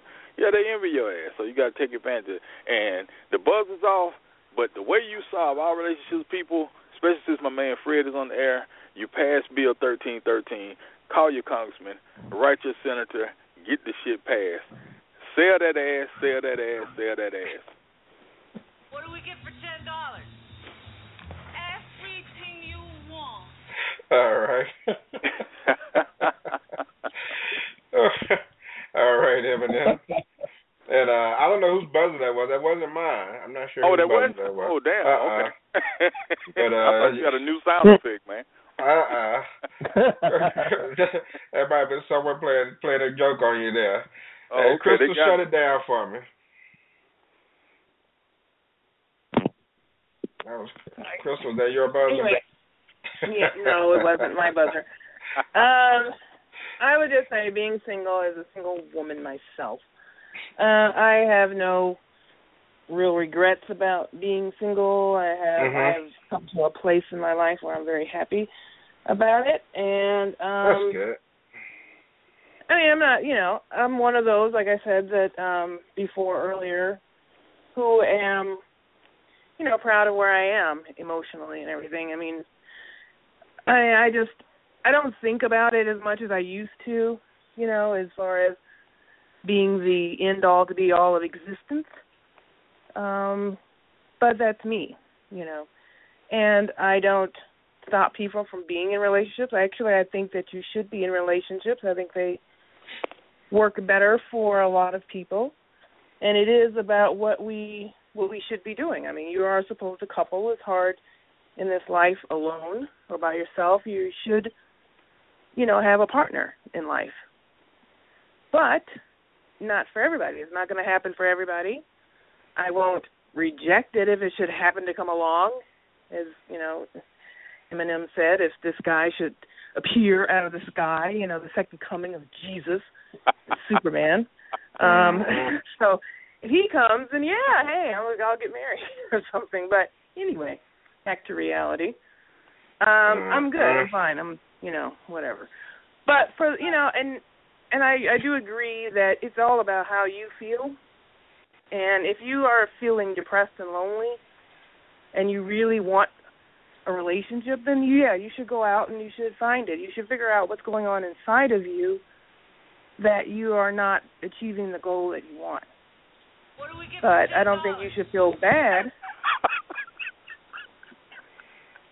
I'm sorry. You said go out and find it. I I wasn't sure what you meant. anyway. Anyway, um so that's basically it. So go zone coverage away. I thought you might have been advocating for Eminem. well, that too.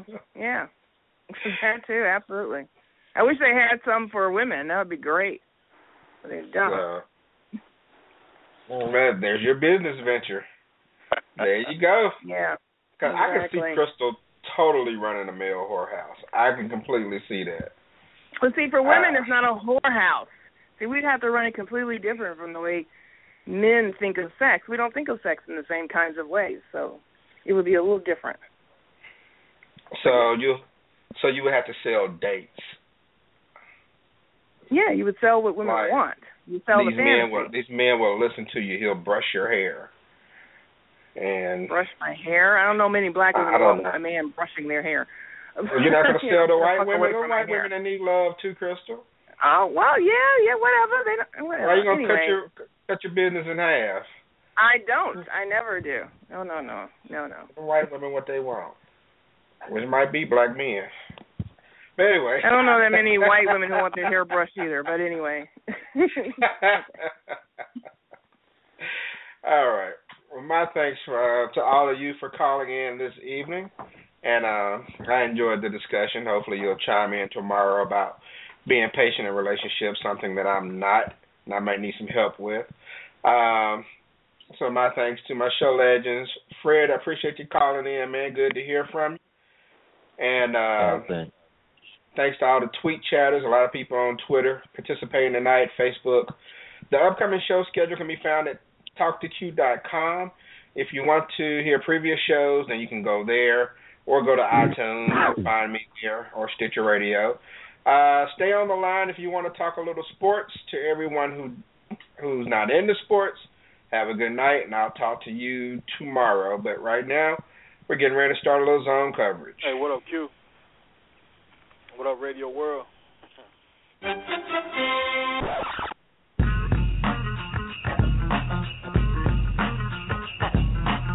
got something to prove tonight. and we start the whole circle thing go. LB, anything move, we knock out. Let's go. I am the greatest. Go play intramurals, brother.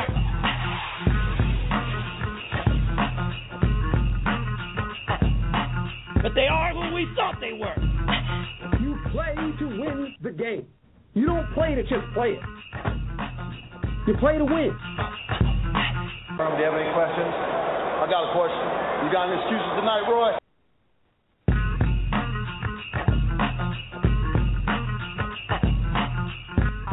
Playoffs? I'm talking about playoffs? You kidding me? Playoffs? I just hope we can win a game. Be a dog. We don't need no meows. We don't need no cats. We need more dogs. But we talking about practice, man. What are we talking about? Practice?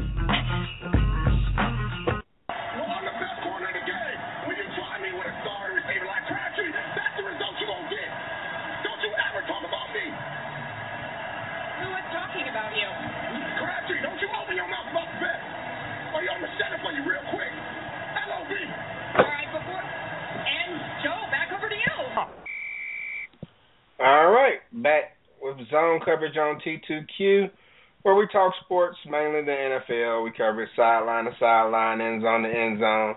You know how we do it. We'll get right to it. Eminem, your Bill, your Eagles were able to pull off a win over the Bills, 23-20, in Philly to move to six and seven and give you all an opportunity to do something in this playoff race. Um, right now, as far as the uh, playoff race is concerned in the NFC least, um, all three of you are tied at six and seven. So, um, how will you feel about being able to somewhat contain Shady McCoy and get the W at home?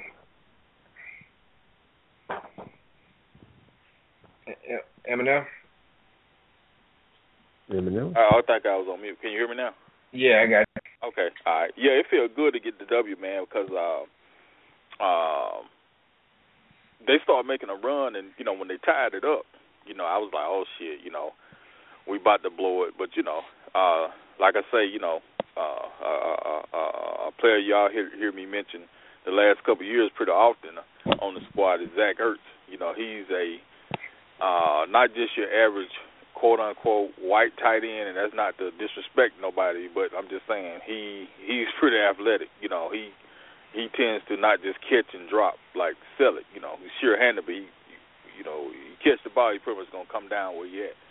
So uh, you know that that stretched the field and got us in good field position, and you know, and we were successful. We squeezed out of it, and it was bittersweet because I'm sitting up here like, okay, well I'm glad to still be in the thick of it to actually win the division, but at the same time, I'm no fool. I mean, if if it wasn't the NFC least, and if we were in the South or North or West, yeah, it'd be uh, over. The season will be over, and Chip Kelly will be out the door. So it's one of those things like, okay, you know, um, I'm hoping that we can just go on a. Um, you know, a, a remaining three game winning streak and at least have a nine and seven record and Mhm. not end up like the year that uh well beast mode actually became beast mode on the Saints when uh Seattle beat the Saints when they was like they won the division they were like seven and nine because everybody else sucked you know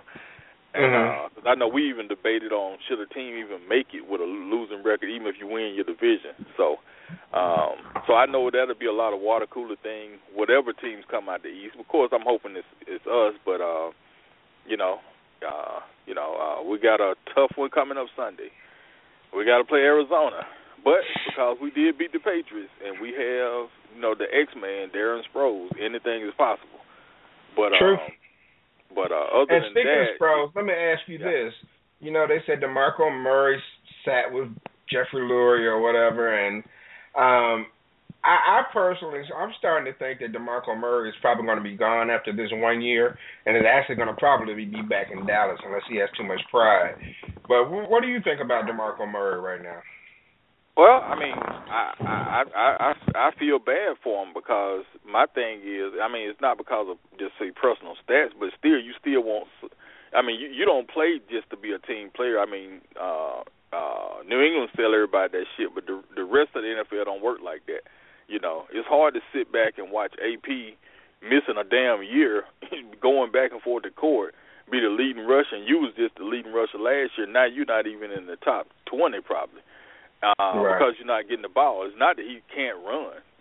Make no doubt about it. DeMarco Murray is still DeMarco Murray.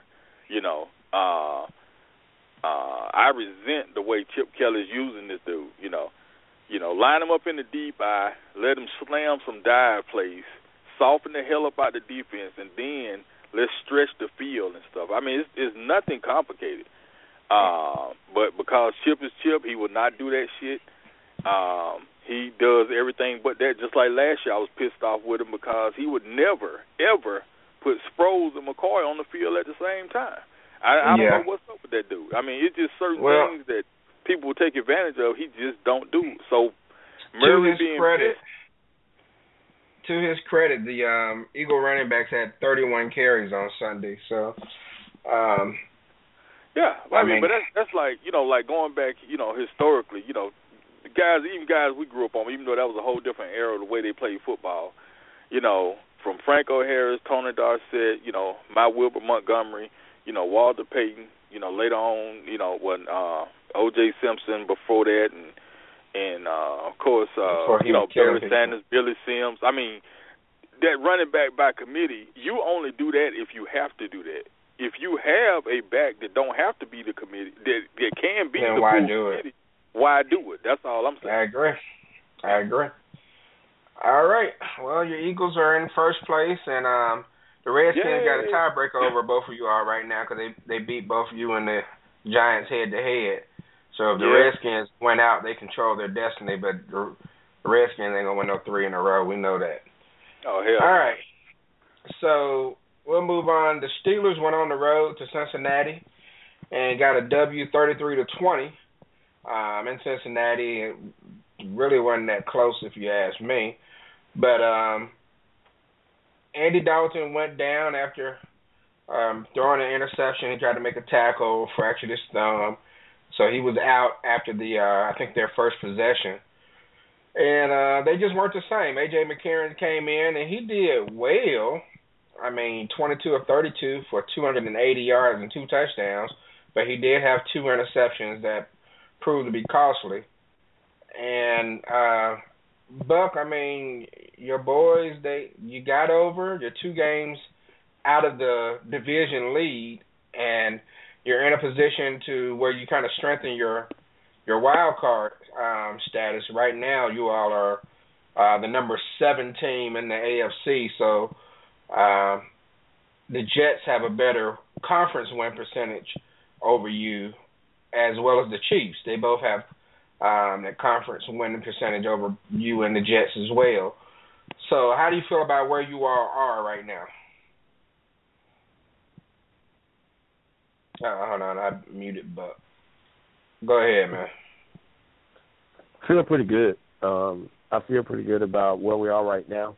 Um, we're peaking at the right time. Um, we're taking it a game at a time. So I felt pretty good about going in there playing Cincinnati.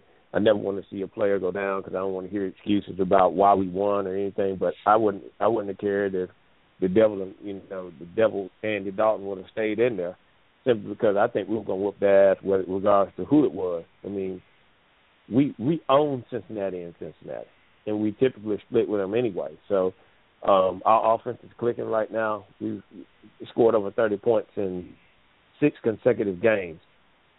I wouldn't. There's not a team in the NFC or AFC that want to play us. Um, our defense is starting to play better. We're rotating our defensive backs. We're making the, you know, we're making the necessary changes. We're making changes every week, just and we're becoming better. Um, and you practice how you play. Um, Mhm. Coach Tomlin said this week in his conference that you know we practice with officials at our practices, just so that we're the least penalized team in the league. And you know we're one of the top five teams in in the turnover ratio as well. You know on the plus side.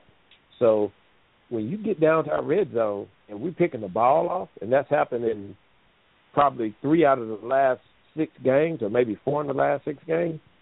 I mean, the deep, the defensive backs that were Boykin is making an impact. Um, Golden's making an impact. Those guys are making an impact, and we're getting to the quarterback and putting them on the ground. So when you do those types of things, and we're blocking field goals, I think we got three blocked field goals in the last six games. So when you're making contributions on offense, defense, and special teams, and it's starting to click at the right time too, we're getting healthy. Um, teams are scared of us, so they're trying to keep us out of it. So uh, with Cincinnati losing, they're losing as many players they lost. They lost two other uh, players this week to concussions and knee injuries. Um, you know, I don't see Cincinnati winning out. And we play Denver this week, and I know Denver's got number, uh, number two defense or number one defense, and you know we got weapons. We can throw to the tight ends, we can throw to the wide receivers. We got a good running game. We got weapons, and the defense is coming around, and I, I feel very good about our chances. I think Denver. We don't have to go to Denver this time. Denver got to come to us. You got to come play us at our house. So, uh, right now, I think I think we're in a good position to win out. But we're gonna look at this as a game, game, you know, one game at a time type situation, and we'll just have to wait and see. You know, maybe you know, Kansas City Okay. just got an easy schedule, so we'll see what happens. But I feel good about it. Okay. I mean, Cincinnati, I don't think they're going to lose out. I mean, they got San Francisco and Baltimore on the schedule, and they can win with me at quarterback against them. Uh, I mean, their their defense is still good. Their defense still held you all to your lowest uh, total yard output in like two months. So their defense is effective. And uh, Hey, um, yeah, I, I just want to throw this in right quick to Buck, um, because I know he mentioned that before, and uh, I, I really kind of forgot about he mentioned that about the Steelers having referees, actual referees at their practices, and uh, you know, I just want to put it out there that you know, you know, I ain't I ain't hating or nothing like that, but at the same time, I'm just you know calling a spade a spade. That if that was Belichick, they'd be like, "Oh, this is so brilliant and all this shit." And I just want to say, you know, to Tomlin or, or whoever idea that was, I think that's man, that's super. I mean, that's that's something I never really thought of that would make sense. But you know, because you know, a lot of times, uh, specifically brothers, the head coach don't make news until they about to lose their damn job. so you know, I, I Sure. just you know, I just think that's that's that's that's remarkable. Um, something that's different in a good way. Uh, you know. yeah, So. that's true. And they scored thirty or more in the last five games in a row. And, Looks and then like I think they're definitely DeMarco, on a roll. Not DeMarco, but DeAngelo Williams has really, you know, in addition to what you know what you know, not that what Buck said that makes sense, but one of the things that I think couldn't have been added is that the running game really didn't drop that much with the the, the DeAngelo Williams filling in because he's Not at all. contributed. He's contributed Yeah. largely, Yeah. uh, and I think that helped the offensive line stay consistent. And Dr, this is your your team too, man. And I ask you as far as um how you felt about the the victory over Cincinnati. I mean, um, I think you all look good. I I, I do think that uh, the game would have. I do. I personally think the game would have been a lot more competitive had Andy Dalton not been hurt. Um, because when you look at the statistics of, of this game, uh, I mean, you all had a pretty. Even though you scored 33 points, it was still kind of a pedestrian pedestrian type of offense when you look at this actual stats, of only 84 Mhm. yards rushing and 270 yards passing. Yeah. Well, we played a good game. Uh, like Buck said, you know, our defense is getting much better. And uh, you know, we, we told you about Andy Dalton. That play that he got hurt on, I don't think that people are realizing how dumb the pass was he was making there. I mean, the the defender was in front of the offensive player, right? He was right in his face, basically. But you And know what just- though? I don't think Andy Dalton thought that that man could make that athletic of a play. He threw that ball really low, and that guy adjusted and went down and got that ball. I thought he made a heck of a play.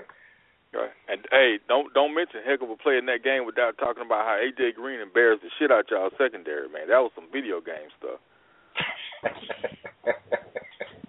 AJ Green gonna get you. I mean, there's just certain players. I'm not look, look. I'm not even gonna comment on that because I don't know how far that's gonna take him. I, I don't know how far that's gonna take AJ Green. Maybe like like usual, first round of playoffs, maybe.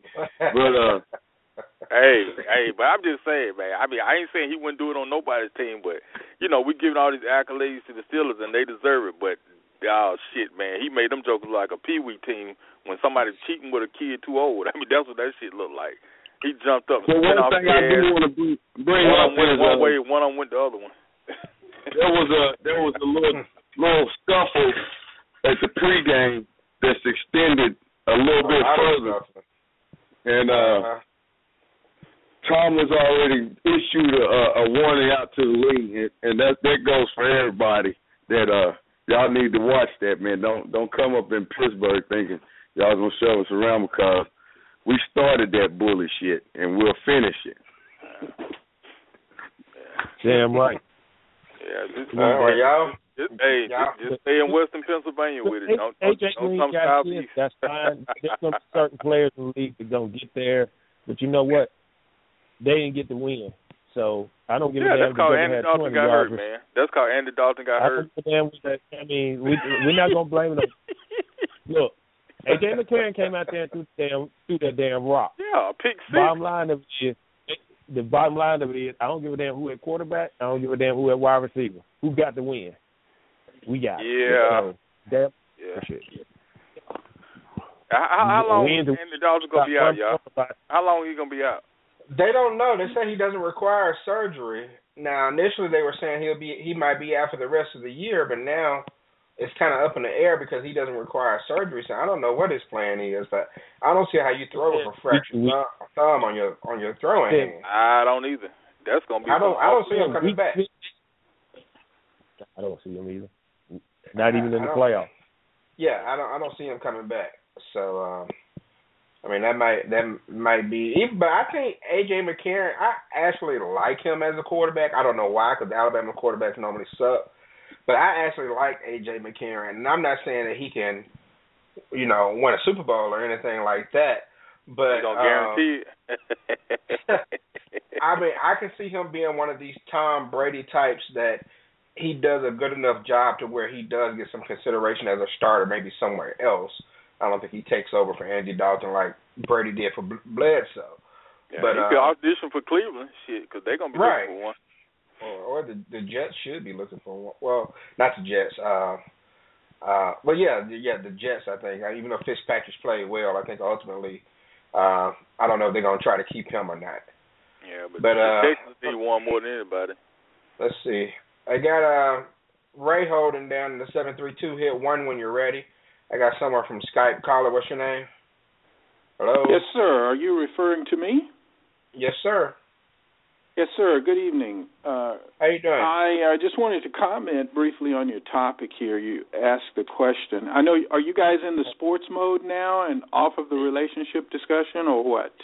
Yes, sir. You got to catch us at ten o'clock Eastern to get the main topic. Oh, okay. All right. yeah, Thank we- you. All right, not a problem, is Mr. Solution. Yes, sir. Okay, it was good to hear from you, but yes, sir, you can catch us a little bit earlier, um, 'cause we normally get into sports around like eleven thirty Eastern. Sounds good. I would just ask this one question uh, regarding sports, and I think I may have uh, raised this before. The people who are so fanatical or lunaticish about sports, have they invested in any of the sports teams? They do trade on the New York Stock Exchange. And yeah, we did discuss that um, once before, and I thought it was a very uh, good discussion. You know, I was trying to remember We what talking show about Green that Bay. was. We, we was talking about Green Bay doing it, and somebody else. Yeah, you raised some Yeah. good points. I thought your points were great, but I'm just going to say, uh, quite candidly, it's foolhardy for adults to use all their brain power, or certainly a good portion of it, um, regarding something that they could be involved in in a serious way, and they're totally outside of it. It just seems like a foolish move to me. And people who get involved in sports are just consumed with it. I think that's why they're Yeah. called quote unquote fanatics. Fanatics. So I would just say to really be involved with sports, hell, buy some damn stock in a sports team, and Mhm. and don't be stupid. So anyway, I'll hang out in the queue and for a moment and uh, just listen to you guys. All right, all right. Well, I appreciate you chiming in. Sure enough, thank you. All right. And get to the 732 area code of Garden State, New Jersey. And bring on Ray. What's happening, man? Hey, what's going on, fellas? How y'all doing tonight? Doing well, Ray. Ray, your All right. um, your Raiders beat the Broncos 15-12 to move to six and seven and keep your playoff hopes alive. Now you're still two games behind the Steelers right now, so you're gonna need some help.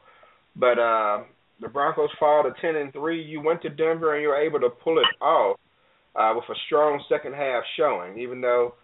Um, all right. Well, let me ask you this. I, I heard, and I, I was at a sports bar, so I couldn't. I didn't have any volume on the game. Did Oakland go for two when they were up fifteen Yeah. to twelve because their long snapper was hurt? Yeah, well, when when it first happened, they, it was fifteen to twelve, Right. and he actually went. Uh, Del Rio went for two points. You know, of course, you know that's just caused all kind of anger and confusion, and you know, I just really didn't understand what the hell he was thinking, because you know, four points to five points, touchdown still beat you. Right. But later on, they, they did say that our long snapper got hurt on the on the uh It seemed like they would have somebody else who could do it, though. that I mean, that they that they recovered the ball. I mean, well, you know, when you have fifty three roster spots, you know, most of the time they don't hold extra spots for, you know, a long extra long snapper. But Yeah. I, I did see when we signed somebody today to the active roster to be our long snapper. Okay. I mean, I realize So- it's a it's a very important job. It just seemed like that Yeah. somebody would be good enough to to do it for an extra point more so than a. It's not gonna be harder to punt with somebody who And, don't know what you they're know, doing. But okay, they- I was they- wondering what happened. Yeah, But- he, he tried to go, but but you know, he hiked the ball, and a few few plays later, Janikowski missed the field goal because well, I don't want to say necessarily on him. The snap was high, King got it down, but they still missed it. So Yeah. you know, I I was glad that we could go up there and you know, second well, how half in the was world? I- I- That's what I'm gonna say. How in the world do you have eight first downs, 27 yards rushing, 135 yards passing, and 10 penalties, and yet you still end up winning on the road? Khalil Mack. Khalil Mack had five, had five sacks. I mean, he was playing ball the way you're supposed to play ball. He was bull rushing. He was, you know, you supposed to get you on that line. You supposed to be physical. Nowadays, you got too many guys trying to be like Javon Hurst. You know, trying to beat you with speed and all that. That, that like I say, that shit there is limited. That's why you see guys like Clowney you know, they get off once in a while, but they ain't gonna be nothing because all they trying to be is is speed. You know, got ten percent body fat and you're two hundred seventy five pounds. I don't mean shit. You gotta be able to play ball. And I think that, you know, Khalil Mack basically took over the game. And, you know, we was fortunate to get the win because I was just hoping, you know, something didn't didn't come up because we lost about four games this year, just in the last few minutes of the fourth quarter. So, you know, we was able to go up there and get the win, and you know, it, it was a real good victory. I know we won't make the playoffs because, you know, either Pittsburgh got a fall or Kansas City got a fall, and Kansas City got San Diego, and they got or they got Cleveland and Baltimore and San Diego, and ain't no way in hell they're gonna lose all three of them. And you know, Pittsburgh is is is hot and they rolling, so you know they trying to kiss Cincinnati actually. So you know they ain't gonna take their foot off the gas. So Mm-hmm. you know, it, it, my thing was. I thought we could have won more games this year. We losing games with no time on the clock and stuff, but now I know we have the players to put a good product out on the field. You know, nobody Yeah. expected us to be nowhere this year. And you know, we now free agents not afraid to come to Oakland. Now we make good decisions, good draft picks. Resign So, Crabtree. Yeah, I mean, we, we, I mean, I like Crabtree. You know, since he came out of college, he ain't what he was supposed to be, but he is a, a, a good receiver. You know, I he's he's another gas in his ass kind of guy. You know, you give him that money, okay, we gonna see what you look like. Now he's playing for the money, you know, but it, it was a good move on our part. I feel like we had no choice but to re-sign him. But I think if we can get one or two more guys, maybe two more cornerbacks or something in the draft, I think we we could really be dangerous. Because Khalil Mack leads the league in sacks right now, I believe, unless J.J. Watt got him Sunday night. If Aldon Smith come back halfway decent, we gonna have a hell of a defense because you can't run it inside or outside. Okay. And uh, let's see, looking at sack totals, um, where is it? I thought I just had it in front of me. Sack totals, Khalil Mack does lead by half a sack. He has 14 now over Ezekiel Ansah and J.J. Watt, who have 13 and a half. That's his third straight multi multi sack game. Um, he's had four more sacks in three straight games. So that's uh, that's that's that's pretty phenomenal right there. And, and he might he might have have a chance to hold on to the lead because uh, J.J. Watt injury is impacting him. You could you could tell the way he looked Sunday. You know, he he, he uh, some of his uh, arsenal has been reduced. And um, but yeah, so but the Raiders, uh, they got the victory. But what does this mean, uh, Dr? What does this mean for Denver? I mean, Brock Os- Osweiler still looked pretty good. Um, I mean, he's 35 or 51 for 308 yards, no touchdowns, but he didn't have any interceptions. Now that he's lost a game, are they going to be looking to put Peyton back in there if he's healthy? No, I don't think so. I I think they're going to be comfortable with Brock probably to the end of the season. Uh, I don't think that uh, Peyton will play the rest of the year, man. Um, you know, I've been hearing maybe, but I, I think really, man, with his age, he probably should just just heal, get healed. You know, mm-hmm. uh, especially they got the Steelers. You know, they got to go up to the Steel Country, man. Uh, Sunday, so that's gonna be tough on. That's gonna be hard times, you know. So I would I wouldn't recommend them bringing him back that game because the Steelers are still pissed off at the Bengals for all that stuff tr- they tried to do to Big Ben. So uh, he probably should just go ahead and just sit on out and let that game be what it is, even if he is thinking about it. Well, yeah. So uh, we'll see what happens there, but uh, I think they should let uh, Osweiler, Osweiler keep his job. I think he's he's doing an okay job. All right. he's starting him. This- Yeah, uh, Green Bay moved to nine and four with a twenty-eight seven win over the now four and nine Cowboys up at Lambeau Field.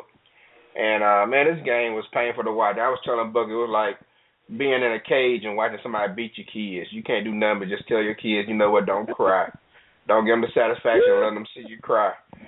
Um, the offense is abysmal, man. Now, even with 171 yards rushing, um, it really don't do you any good if it's in between the 20s. You know, the Cowboys in the red zone are just not creative. Uh, they're they're very bland, and Matt Cassel is just not a good NFL quarterback. He, he is not at all, man. This dude, the offense is.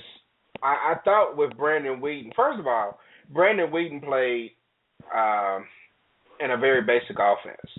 All right, because he's Brandon Weeden, and I, I I get that. I don't understand why you bring that guy in as your backup, but I get that. I thought things would change with Matt Cassel. That after he got a little chance to, you know, learn the offense a little bit, they'll open it up for him. He does the same thing Brandon Weeden does. I mean, he throws the ball five yards down the field. I mean, the longest pass um, of the night was 19 yards to Terrence Williams late in the game. But I mean, up for up for the longest, it was just a 10 yard pass to Jason Witten. he doesn't throw the ball downfield very often, and it's it's problematic, you know, and it's really affecting the running game. It's affecting the offense as a whole because no one has to worry about the running game because they know that you're not going to throw it deep on them, so they can go ahead and crowd the line of scrimmage. Hey, and hey, I'm some key drops though early in that game too to kind of.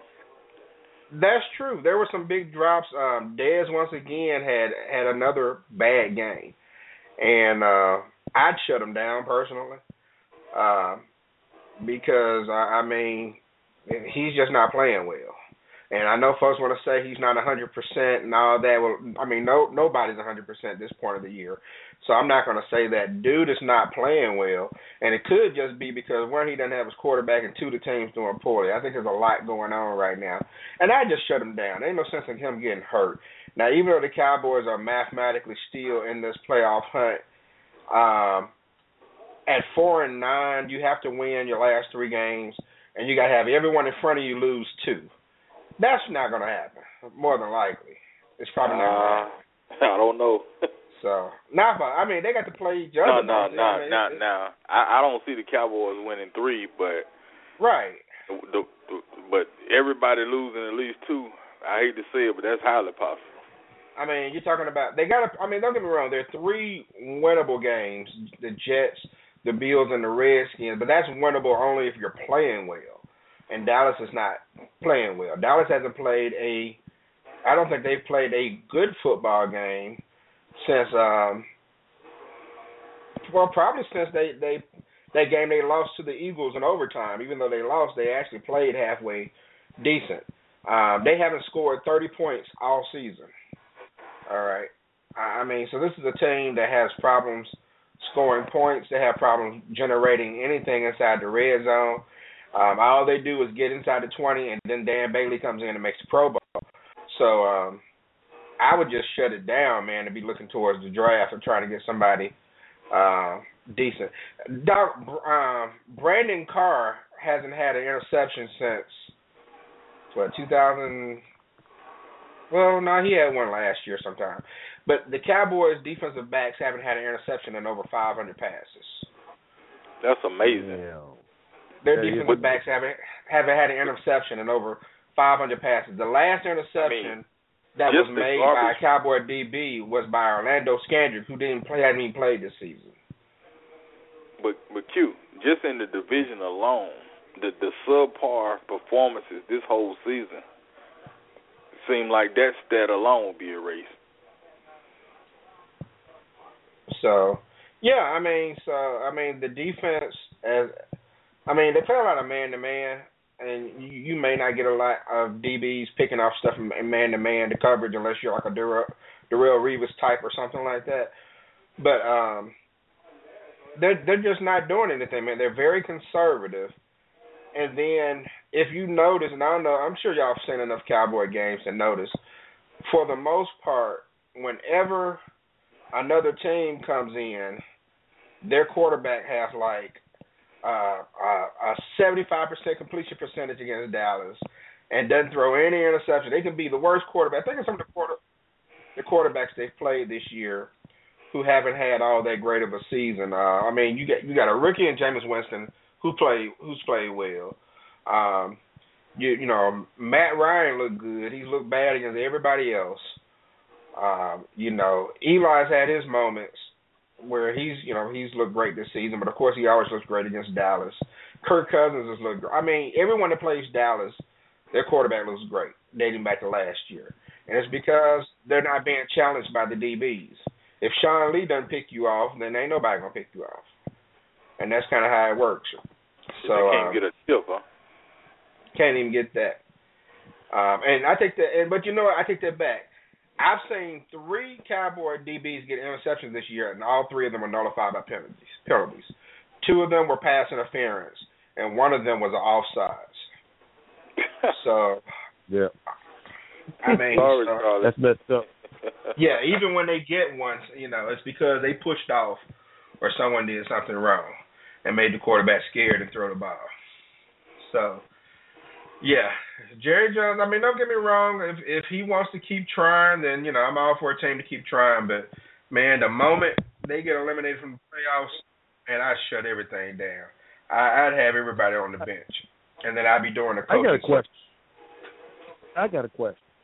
Yeah. Now I'm not a Cowboy fan, but I, I I'm just I'm I'm just got to be I, I just got to say what I see. Now I, I sat there and watched that game with you. Now it's just my own, and I know Rob Millinary, whatever his damn name is, as far as the defensive coordinator go, Mary Yeah.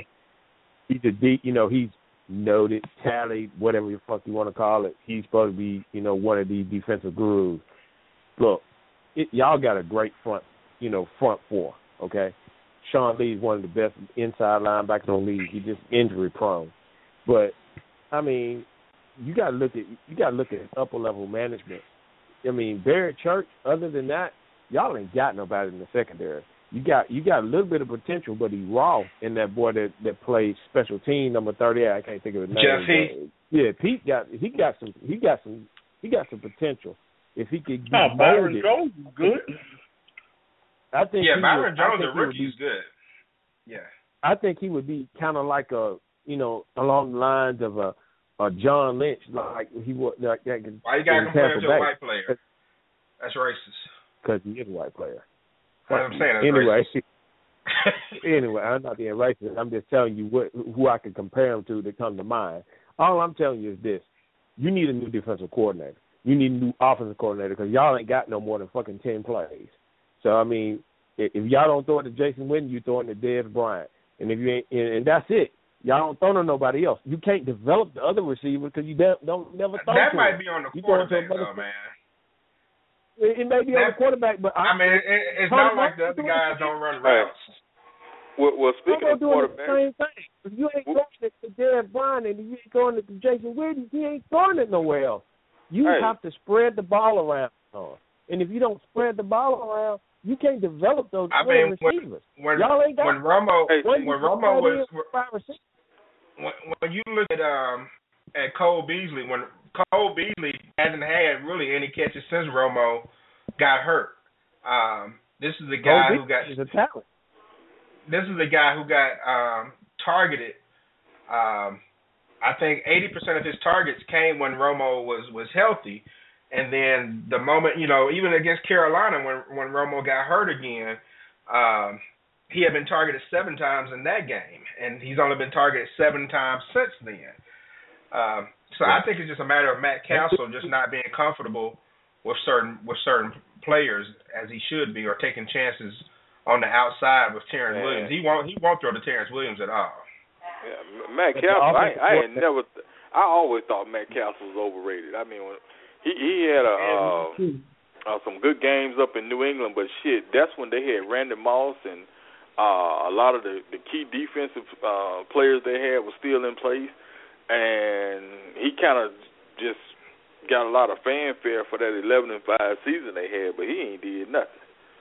But uh, but Yeah. you, I was gonna ask you, man, is, is it any rumors about y'all picking up RG three? I mean, not that that would be effective, but I'm just curious. Nah, nah. The only rumors I've been hearing is a trade, um, a fourth round pick for Johnny Manziel. That's the only rumor Boy, I've heard. Y'all got something better than that.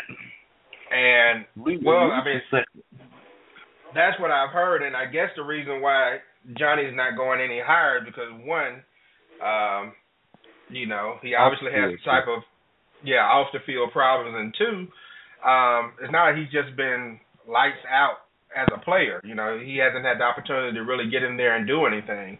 So because Cleveland doesn't know what he can do, and he has off the field problems, I think a fourth is is is probably generous, even though you may be getting a steal. But by the same token, you're also bringing him home to Texas, where has been the source of this problem. So I don't know if it's a good idea or not, if there is any truth to it. Uh, I mean, at this point, I wouldn't turn him down or anything. You know, Johnny Manziel, Yeah, but uh, Johnny is a heck of a football player. Every time he get out yeah. there, he gets tried on. And Yeah, he give does. a fourth round pick for a guy that can be your starting quarterback.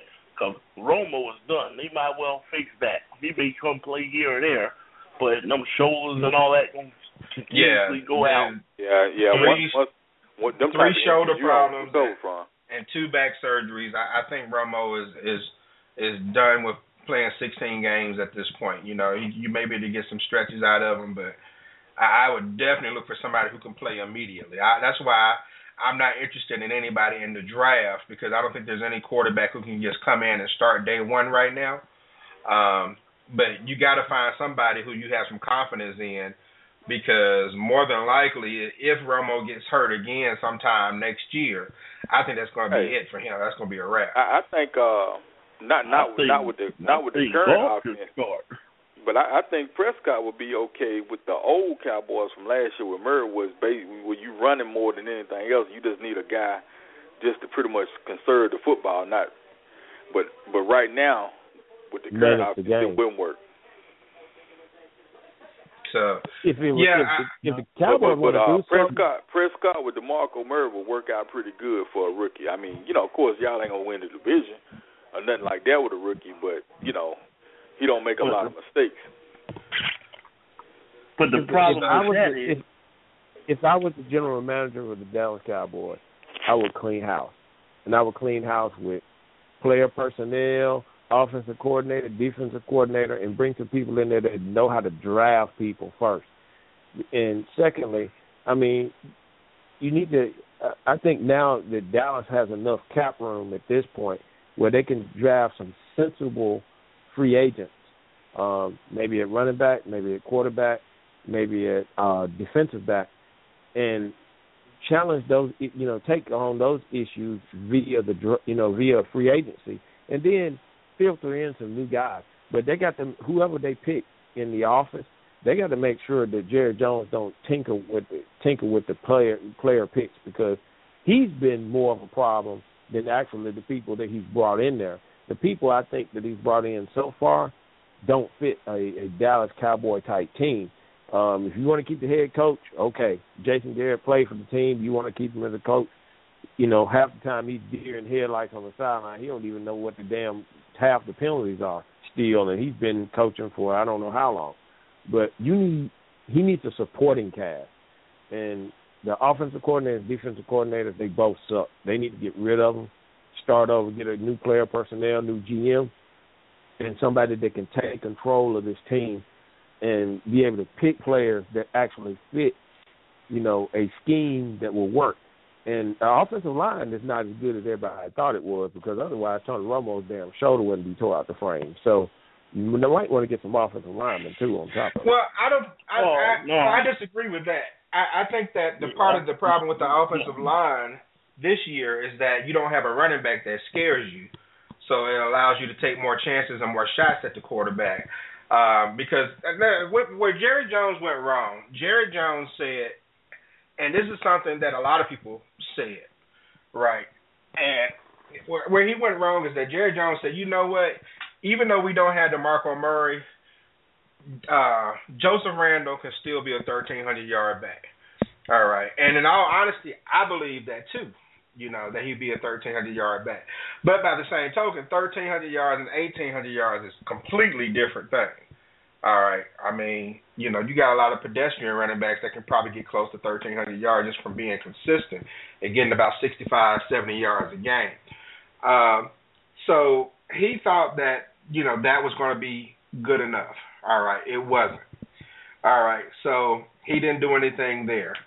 Um, he ended up paying Dez Bryant the same thing uh, that Dez initially really wanted when negotiations started in the spring. He waited all summer for Dez to miss Dez to miss all the off-season programs and everything. And um, Dez missed all that off-season work. And what happens? He comes into preseason, pulls his hamstring, you know, because he's not in shape, and then he ends up breaking his foot. Uh, and basically, he could have given him that money back in the spring. All right. So, eh, I mean, he just did a lot of things wrong. He could have given DeMarco Murray the money that he wanted, but he didn't want to pay someone at that age that had that workload that type of money. All right. And I I mean, so there are a lot of things that he could have done differently because Jerry Jones is thinking to himself, you know what? I'm only one good player away from the Super Bowl, so I'm not gonna, you know, worry about this. I'm not gonna worry about that. And because of that, he didn't have any depth. You know, he didn't he, he didn't account for well, what happens if Orlando Scandrick goes down before the season starts? What happens if Romo goes down? What if my starting running back has off the field issues and I have to cut her? I mean, you know, what happens if Dez goes down? He had so I many mean, things go wrong, and I- he didn't have a backup plan. I hear y'all, but but this this is what I say to all that. I think the Cowboys made some of the best draft picks in the last three years or so, or four years, as anybody in the league. But the problem is, is they're the Cowboys. Before last year, the Cowboys hadn't really won anything. Now, did they want to pay DeMarco Murray? Now we look back on it. Now it looks like a mistake because DeMarco Murray is not happy where he's at, and the Cowboys are having issues. Yeah, Right. if somebody were to tell you that you got Joseph Randle, you have uh Darren McFadden, and I forget what the other boy's name is, that if And, we can yeah. make it behind that offensive line, pretty much they would have. But damn, you ain't got your quarterback. That's what everybody keep forgetting. You don't have your quarterback. So all we Mhm. got to do is put men in the box to slow you down. Now you don't have your best quarterback in Orlando Scandrick. You know, so therefore, if you don't have corners, it's hard to stop anybody in this league. Mhm. I mean, it seemed like to me everybody wanted to pick up where they left off.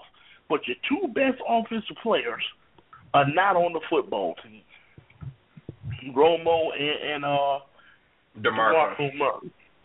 And you know, there's Brian, we're not gonna blame it on being out of shape.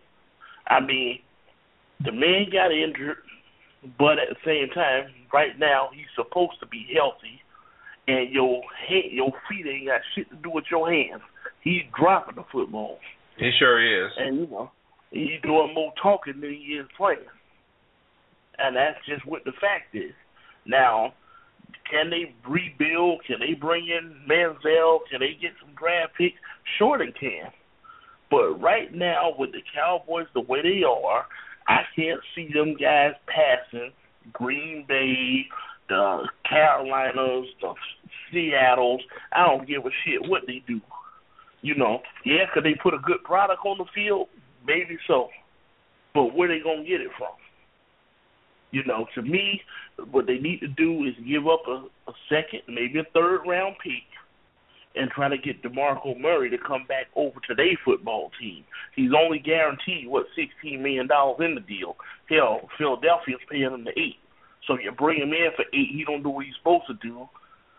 You cut him, but they need him right now. They could have been doing pretty good had they still had their running back, but everything stalled. So you know, you can blame we can blame Jerry Jones and all that. Jerry Jones made a lot of mistakes in prior years, but when you look at the moves that he's made, as far as getting Zack Martin instead of Manziel and getting all these offensive linemen and all that, he did a, a good job. You know, it's just not their time. I don't know if they're gonna get their time with Romo being there. So I think, um, yeah, Jerry Jones, as far as um, building the offensive line, he did a great job. I think he's done decent with the defensive line, even though they still need some maybe a defensive tackle um, who's a little more solid. Um, I think they need some playmakers on defense to get them the ball. I mean, Sean Lee is the only playmaker on defense right now. Um, Greg Hardy's been getting stuff lately. He's been getting a lot of double teams. And Randy Gregory is not um, doing enough on the other side. So, um, I mean, Demarcus Law- Lawrence has played well. I got the hiccups.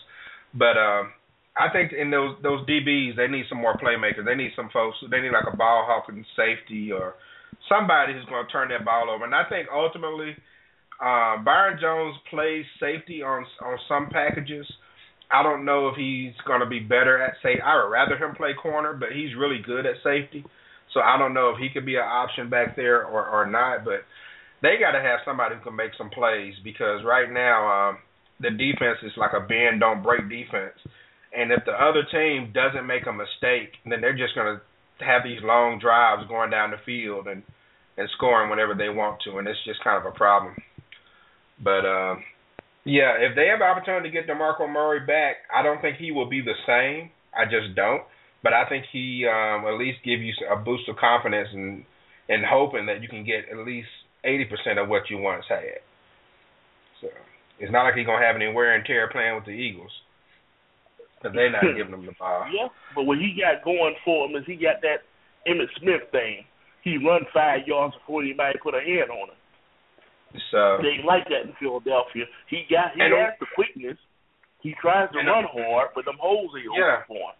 But the one thing I can say about him that I can't say about DeMarco or, or anybody else on the Cowboys team, DeMarco, uh, I mean, uh, Darren McFadden, DeMarco Murray at least have touchdown runs of like more than 20 yards. I mean, he does a pretty good job of not getting caught all the time.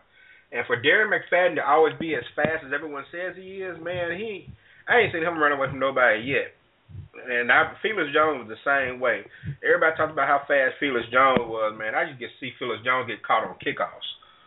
You know, even when he was breaking down the sideline. So I don't know where the speed is that was in that was in Arkansas, but it, it definitely hasn't been translating over the um in Dallas. Maybe they come to Texas, they slow down. I'm not sure. But um at least DeMarco can get you a 40, 50 yard run every now and then without getting caught. All right, so uh Seattle right now, man. I mean, they destroyed Baltimore thirty-five to six. Which we we know Baltimore's a bad team, but they did what they're supposed to do to bad teams. They embarrassed them. Uh Russell Wilson, five touchdowns. This guy's thrown like four touchdowns, fourteen touchdowns in the last three games or something like that. Uh Seattle, even without Marshawn Lynch, even without Thomas Rawls, who got hurt early in the game, uh, they're still rolling right now, man. And and I'll be honest with you, right now I think Seattle is capable of beating everybody in the NFC. Um, I don't know if they can beat the Panthers without a, a healthy running back, but um, I, I think they can pretty much give everyone in the NFC a run for their money. I, I mean, Ray, what do you think about what Russell Wilson is doing with Seattle right now?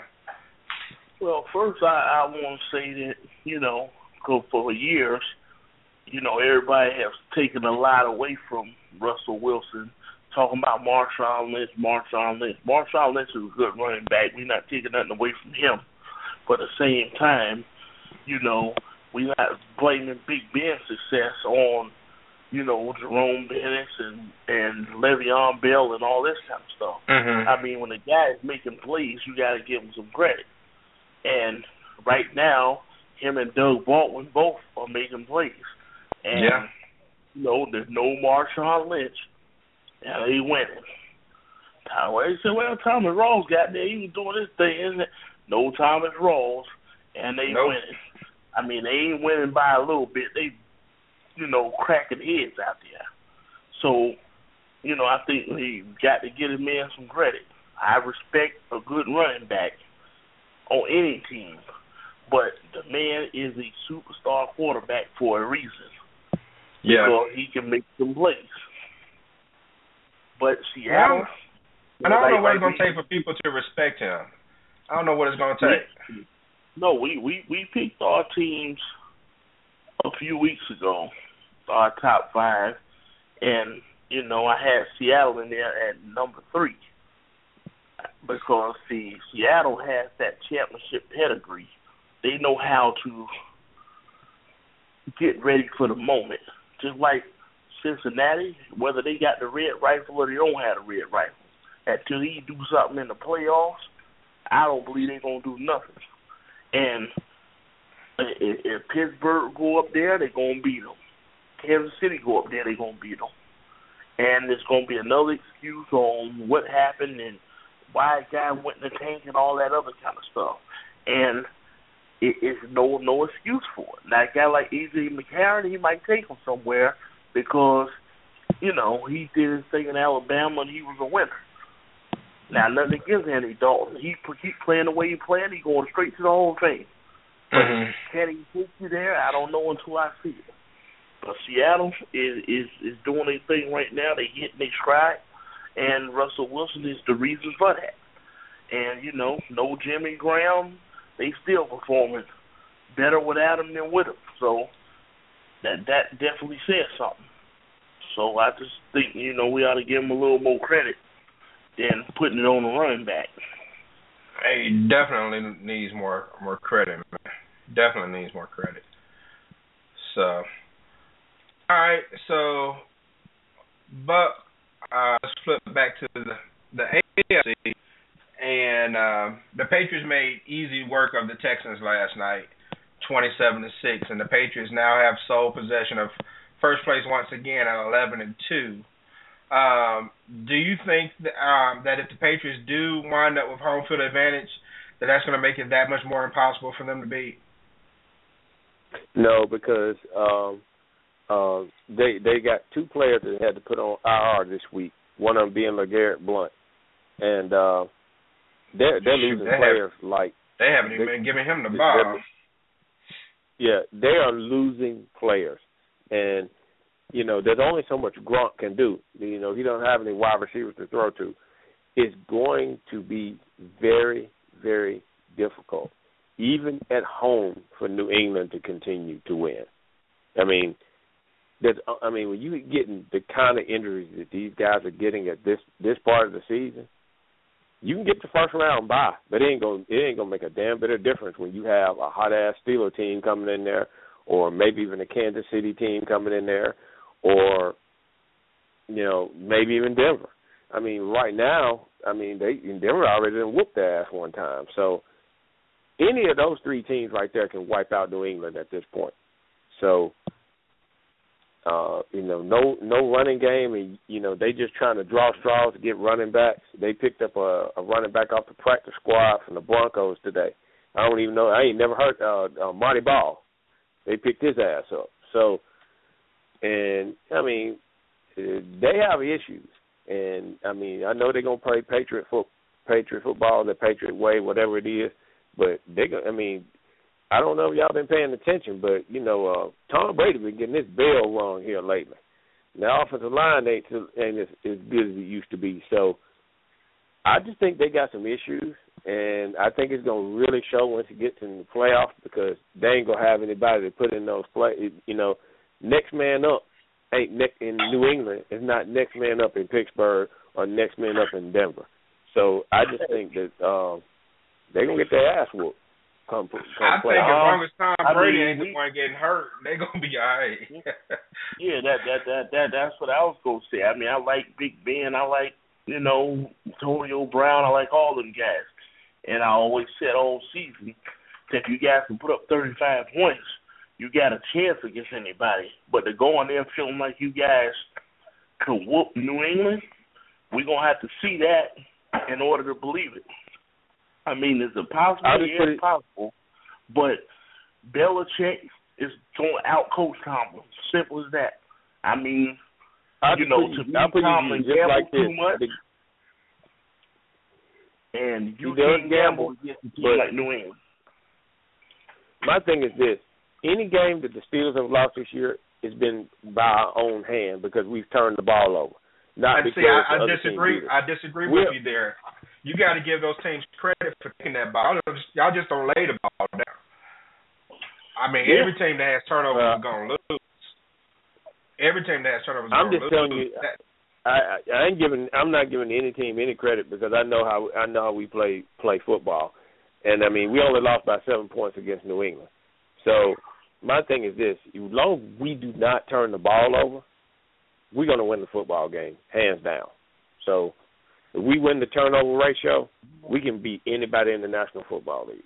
Period. Oh yeah, that that's that's true I for, think that's for most team, teams. though. Just about. Yeah, I think that's eighty percent of the teams. That if New England don't turn over the ball, ain't nobody gonna beat them. And, and then you know, I mean, like I say, you guys got probably one of the best offense offenses in the league. But to go into New England and win that game, yeah, it's possible. But It's very Yeah. easy. It's very easy, and they'll tell you how we can do it. it's We do it just like we did against Cincinnati. Ball control offense, No, time of possession, no, they don't and no have no. Tom Brady in Cincinnati, brother.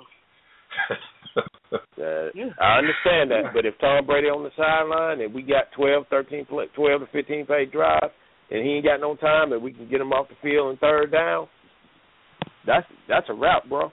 That's a wrap. I mean, I mean, yeah, I, I, it would it would be nice to see Antonio Brown them get The way one. you have to do it, the way you have to do it on New England and uh, and, and really any team, doesn't matter who it is, you got to get up on them. You got to if you get two, three touchdowns up where they're forced to be one dimensional, and you ain't got no receiver to throw to. All you got is Gronk, and you stop Gronk, which that's gonna be almost impossible. But you're gonna try to stop him anyway, and you know he's already playing hurt.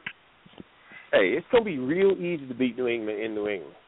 And I don't know about say? that. I mean, so, so And I'm just saying.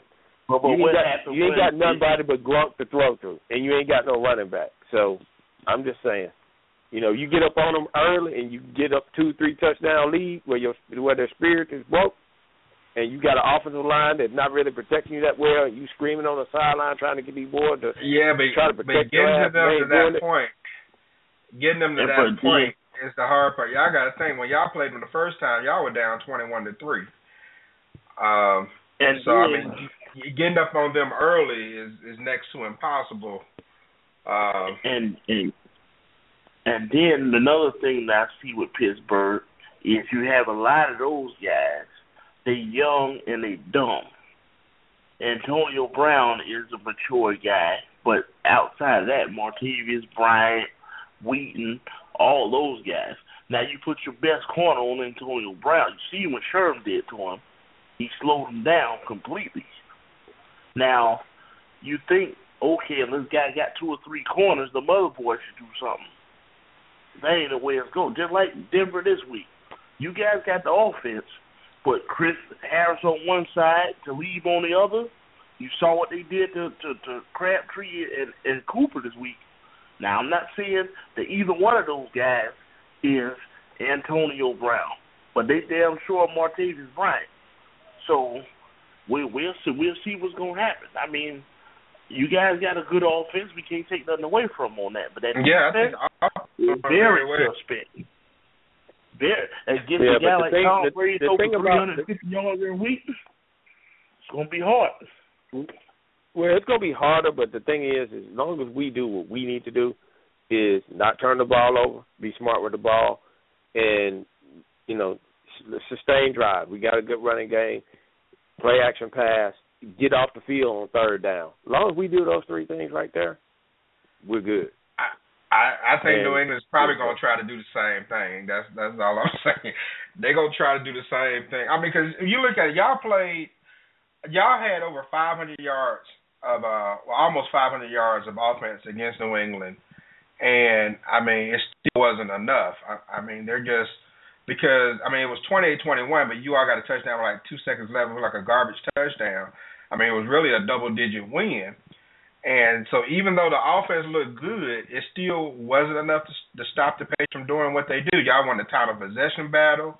Um, had one turnover uh, in the game, and that was like in the fourth quarter when I mean the game was already like twenty-one to eleven, I think at the time or something. And when it may have happened, I don't remember exactly. Uh, so I think y'all are capable of going in there and beating the the Patriots, but to say that is easy, I, I can't go with that. I can't go with that. I don't think it's going to be easy for anybody. I wouldn't say that about Carolina, and they undefeated. I just think the Patriots playing even on the road is a difficult team, and until somebody knocks them off, especially in New England, man, I'm gonna I'm gonna probably pick the Patriots as the favorite every time if I had to bet money on it, which I don't want to bet on the And Edelman to be back by then too. Man. Yeah. I mean, because LeGarrette Blunt didn't even play the first time they played the Steelers. He wasn't even. Um, I don't know if he was suspended or what, but he didn't play. That's when Dion Lewis was was playing, and yeah, that's when Dion Lewis was playing. Dion Lewis was hurt, and Brandon Bolden played a little bit in that game. And man, they don't care who they put at running back. That's a team that'll plug any running back. And Yeah, um, James White. yeah, they got dudes that I've never even heard of. So I don't know how they do it. That's that's that's that's making your that's drafting players to fit your system. That that's just the ultimate right there. That's some of that stuff um the the Steelers used to do with linebackers and the Ravens used to do with linebackers on defense, drafting people to fit their system. And uh I, I what a game that I thought was interesting was the Thursday game Arizona got over on the Vikings, uh twenty three to twenty. I was really pulling for the Vikings in in this game. And for some reason, I want to see the Vikings make the playoffs. Maybe because I like Teddy Bridgewater um, as a quarterback, and I want to see him get an opportunity on the big stage. Uh, I'm not sure what it is, but I, I'm kind of pulling for the Vikings to uh, make the playoffs. Right now, they're in the number spot, and they have a two-game lead over Tampa Bay. So if they can just win um, one more game, that may be enough to get them in on, on a tiebreaker as far as a wild card spot. And uh, right now, they're eight and five, and they have Chicago and the Giants at home, uh, and then they go on the road to Bay. And I'm pretty sure they can beat Chicago. I think they can probably beat the Giants. They're, they're capable of beating the Giants. Um, and if they win two, I think they're def- they're definitely in if they win two. But um, Ray, uh, Tampa Bay, Tampa Bay right now is uh six and seven. Okay, and they're tied with the Falcons, who have lost seven in a row. And I don't know how you don't fire somebody. Six out of the last seven. Out of the last seven, they lose seven in a row. Oh, they're not okay. They I thought they started six and zero. Maybe maybe they didn't. They started five and zero or something. Yeah. Okay. So yeah, they've lost six out of the last seven, and um, yeah, they've lost uh, six in a row. Okay. So now that they've lost six in a row, I mean, you know, that that is what it is.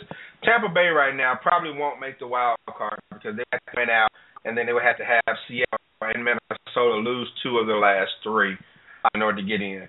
But what do you think about what Tampa Bay has done, man? And I know that, um, you know, I'm, I'm not saying that Lovie Smith or something deserves uh, Coach of the Year or anything, but because uh, I just think that they're just playing pretty good football. But man, Jameis Winston, to me, what he's done, uh, especially the way his season started. His season didn't start all that great. You know, he made a, um, some rookie mistakes early on, but he's overcome that man. And just over the last few weeks, I mean, you're talking about a guy since since um, he threw four interceptions against Carolina back on October the fourth. Uh, this dude has thrown like 12 touchdowns and only four interceptions since then. Yeah, I mean Winston is is, is another one that's that's a champion, and he's starting to play like a champion. He just gotta figure out what the NFL game is is about and get used to the speed and all that other kind of stuff. But Tampa Bay has had a good season, but a lot of that you have to put on Lovie Smith. I mean, they blew a 24 point lead, and otherwise they would have had what seven victories right now. But mm-hmm. the thing is, is see the problem I always have with Lovie Smith. He don't like to use good common sense. Now you got the second lead rusher in the league, and the man gets 81 yards on 11 carries, and you stop running the man. Ain't like it's a 30 point game, 25 point game. This is seven points. Get get a man the, ball on the screen. You know, get him in his carries. That's common sense. You know, he don't have a Super Bowl right now. Chicago had one of the best defenses of the last 20 years when they went to that Super Bowl. But he said Rex Grossman is my quarterback, and you fucking lost with Rex Grossman. So you ain't got common sense enough to see that you can't put that guy in the game. And Rex Grossman threw the, the Super Bowl away by throwing an interception for a touchdown. Now he come here on Tampa Bay. You got them big boys out there. Put them on the ends, and we gonna use them. They got a pretty good, decent, decent tight end out there. Not not uh us Safari and Jenkins, but the other guy. I forget what his name is now. And you got Vincent mm-hmm. Jackson, and you got Mike Evans. Mm-hmm. Now use them guys and make those plays. To me, Lovie Smith is not doing that. He gonna get pat on the back because he got more wins. They coming off a two wins season, and everybody saying, "Well, Tampa Bay looks good." That's all Winston and, and guys making plays. I don't believe in Lovie Smith. You know, and, and you know, hopefully they can overcome some of that. But they gonna figure that out. He's gonna be out of there in Tampa Bay as well in the next two years.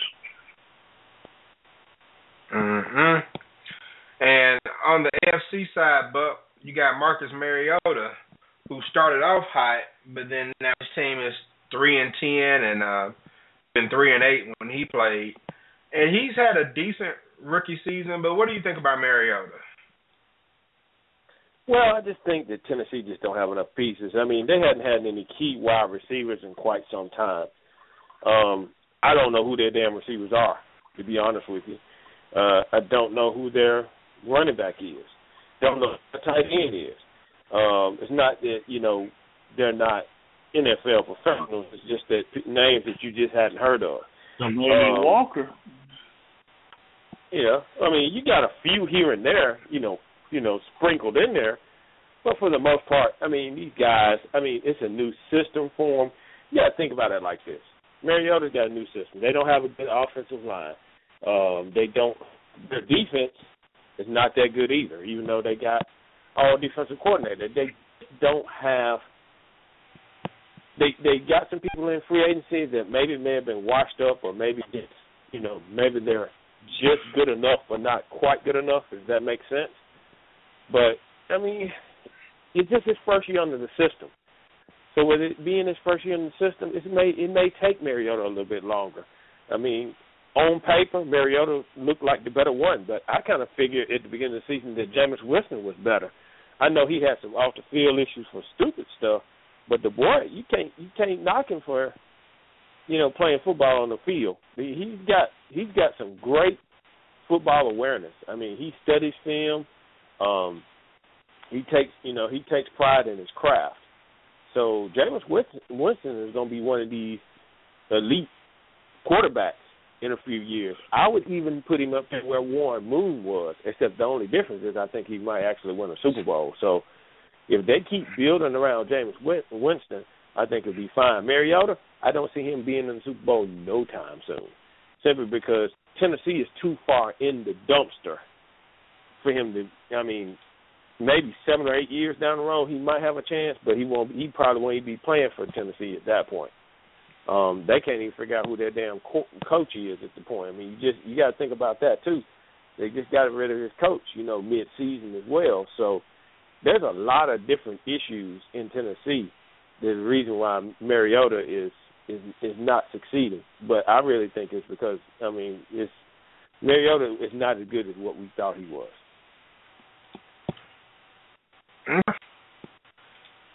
And um, yeah, I, I mean, I think that uh, Mariota, for the most part, has you know had a decent season, but um, he sure received high praise at the beginning of the year, and all that noise went away pretty fast.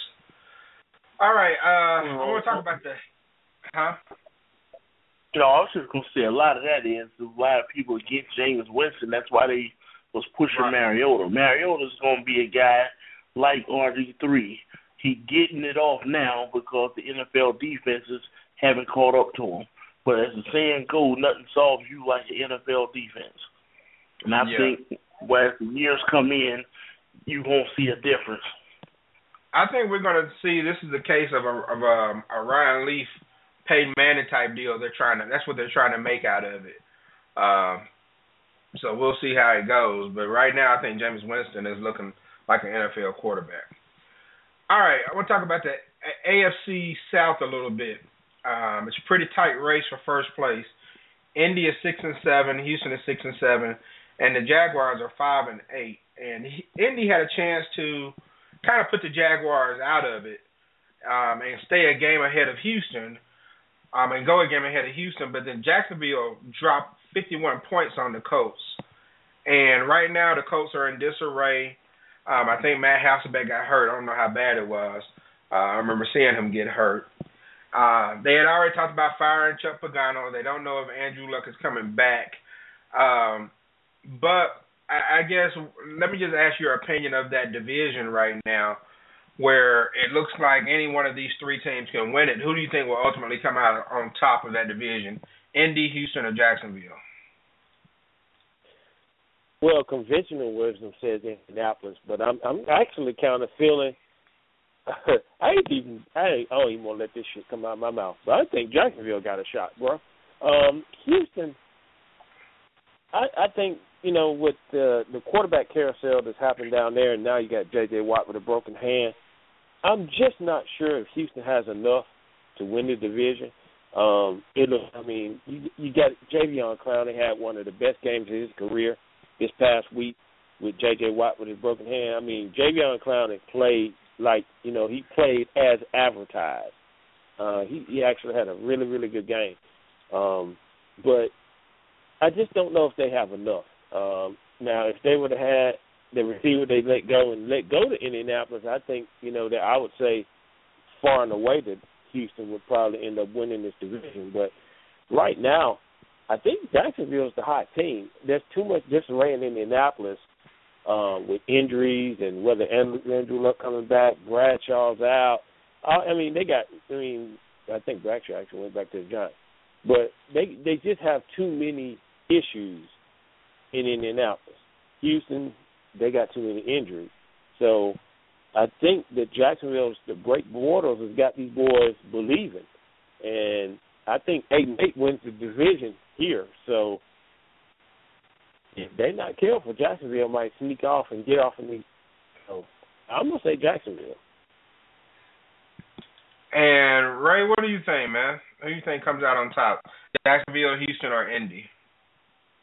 Oh, I definitely like Jacksonville. Um, you know, I think Blake Bortles and them Allen boys is dangerous down there, and they ain't really doing anything. I mean, T.J. Yeldon has been had injuries and little nagging injuries in and out the lineup, but them Allen boys and and you know Julius Thomas is is is decent. I don't think he's good as they made him out to be, but he's decent. Nah. And you know Jacksonville can put up them points, and you know like like what was saying, you know Houston got injuries, in Indianapolis, you know Hasselbeck is getting broken up now. You know, forty year old guy, so you know he gonna be injured. But they keep acting like when Andrew Luck come back, he gonna save him. Shit, I, I don't He's think it was injuries. That, that yeah, I don't I don't think it was injuries. You know, No. before the season started, I thought Andrew Luck was was gonna be the top two or three quarterback for the next ten years. Yeah. But after after seeing him, and like Deion Sanders was saying, I wouldn't give him no hundred million coming off no bad year. And Nope. you know, Mariucci and all them guys, they want to dip their head. But you know, I like watching Deion on Sunday, so he be giving it to him. You know, Matt Ryan throw another another interception. He said, "Yeah, he's doing it every week. Ain't nobody gonna say nothing." Yeah, ain't nobody gonna say nothing. Yeah, he doing it every single week. Ain't nobody saying nothing. You know, Mhm. acting like, well, you know, it's dipping their head. Yeah, so one of them quarterbacks they don't like, boy, they all on their ass about it. You yeah, know, they are. but I like Jacksonville. Okay, so Ray, let's go to the NFC least. Philly, Washington, and the Giants. Who do you think wins that division? All of them are six and seven. I I like uh well see the Giants is gonna be hard, but I like the Giants. I think the Giants are the best team in the division. I think they blew a lot of games, otherwise they've been running away with the division. But um, you know, I know they got Carolina, but Giants have normally when they see a team for the second time or or I don't believe they play them this year, but I think Giants may be able to to solve them. You know what I mean? And we'll we'll see what happens. But if the Giants beat Carolina, I think they will win. You know, Washington had had a strong year for Washington, but Giants are the best team in the division. Okay. Buck, what do you think? Philly, Washington, or the Giants coming out of the NFC least? Uh, they shouldn't let none of y'all motherfuckers come out. Cause I I mean, with records like that, they shouldn't let none of y'all come out. Uh, anytime the Dallas at, at, at five and eight still got a fucking chance. I mean, I, I don't even know who the hell to pick. Um, but uh, well, actually, y'all uh four and nine now, I think, right? Yeah. But yeah, but y'all still have a chance, even at four and nine. I believe to win the division the way y'all division is. Uh, I'm damn sure not gonna say Philly because I, I mean Chip Kelly, the way he reorganized his team, um, he really this motherfucker shouldn't even be coaching. Um, Washington is interesting because Kirk Cousins. Nobody thought the Kirk Cousins experience was going to work, but it is working. And uh, Washington has been in every single game this season. So the Giants, if Odell Beckham get his panties in the wad when he not catching the football and you know he whining and you know Manning starting to throw interceptions and you know JPP got three fingers looking like look you know looking like a damn horse hoof or some shit. I'm just not. I mean, I want to go with Washington winning this division uh, simply because I think the Giants just don't have enough because you don't know what what team the what team what Giants team's gonna show up. One week these jokers look unbeatable, and then next week these jokers get their ass whooped because you know he's throwing more picks than you know he, he throwing more picks than the damn fish picks that we used to use in our damn head. So I'm gonna have to go with Washington because Kirk Cousins can he doesn't have the arm strength of any of the other quarterbacks in this division, mm-hmm. but he gets it done. He make you know he makes minimal mistakes. He's a he's a you know he's a you know he's good good at managing the game, and you know when he does get you know he knows how to create and get the ball past past the line of scrimmage and past you know past the first down marker so when you can do that, and you got you know you got people like DeSean Jackson a lot of on feedback the field. from somebody. When you can get DeSean Jackson open, you know, and he get you know, or maybe do a, a wide receiver screen where he, you know he's already five or ten yards up the field, get the ball to him, and he can you know get another ten or you know another ten or fifteen, twenty yards. You know, Kirk Cousins has the ability to get that ball out there, and that running back, their running game is not too bad either, and their defense is decent. So I'm about to go with Washington winning this division, even though I really Okay. don't give a shit who wins. But I, I'm gonna say So I was thinking I'll lose, but you know, unfortunately, somebody gonna come out one of those three. So um, if it's not Philly, I'll probably be all right. All right, uh, do a couple. Um, I got one, two, three. I got like five Who Am I's uh, for today and tomorrow for birthday. So we'll go ahead and get started and wrap things up. I am a 28 year old, six foot, 203 pound defensive back from Coastal Carolina, drafted in the fifth round of 2012 Josh by Norman. the Carolina. Josh Norman. All Damn, right. boy, shit. I am a six foot one, 200, 220 pound defensive back who turns 43 years old today. Drafted in the fifth round of 1994 by the San Diego Chargers out of Western Illinois. Who am I? You say what's his measurements again? Six one, two hundred and twenty pound defensive back. Spent most of his career playing safety, strong safety.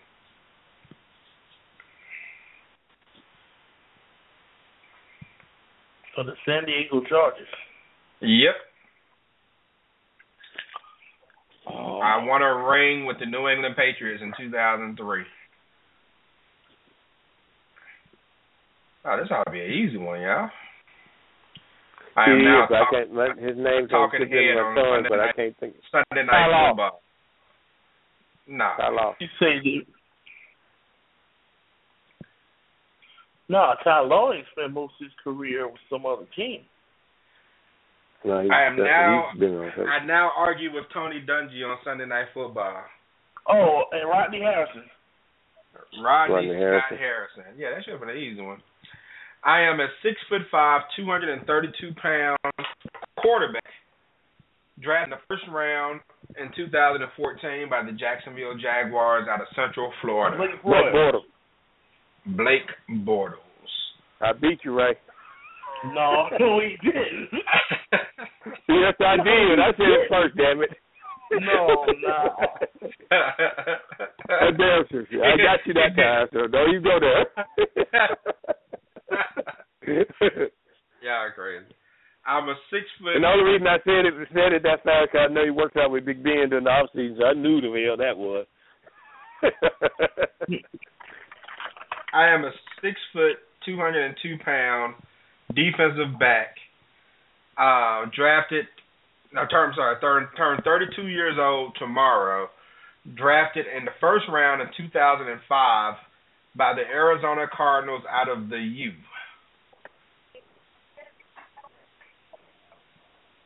Who am I? I played with the Cardinals. I played with the Giants. But right now, I'm chilling in Chicago. 26. Oh, uh, oh man, uh, the dark skinned dude, um, You halfway right. uh, uh, no, uh, Antrel Rolle, that's his name. Antrel Roselius Rolle, cousin of Chad Roselius. Johnson, Keyshawn Johnson, Byron Rowe, Myron Rolle, and Samari Rolle.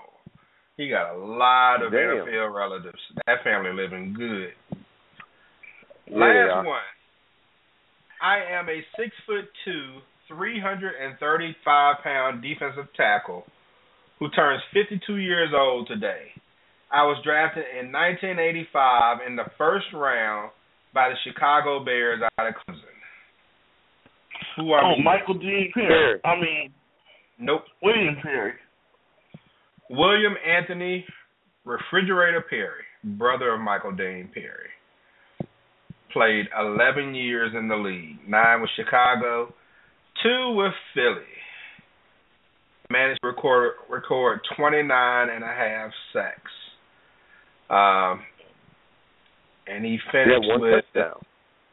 he finished with two touchdowns. He had two his rookie Two year, and he got a Super Bowl. I think he got two Super Bowl touchdowns, if I'm not mistaken. hmm I know he got Yeah, it should have been Walter Payton. Yeah, 'cause my father uh, said he would never pull for Chicago Oh, again because they they didn't get Walter Payton that that ball on the one yard line to get a Super Bowl touchdown. I was mad about that shit too.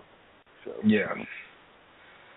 All right, fellas, should've that's been Walter all I got for this evening. Anything before we wrap it up in 60 seconds or less? Uh, great no. show as all.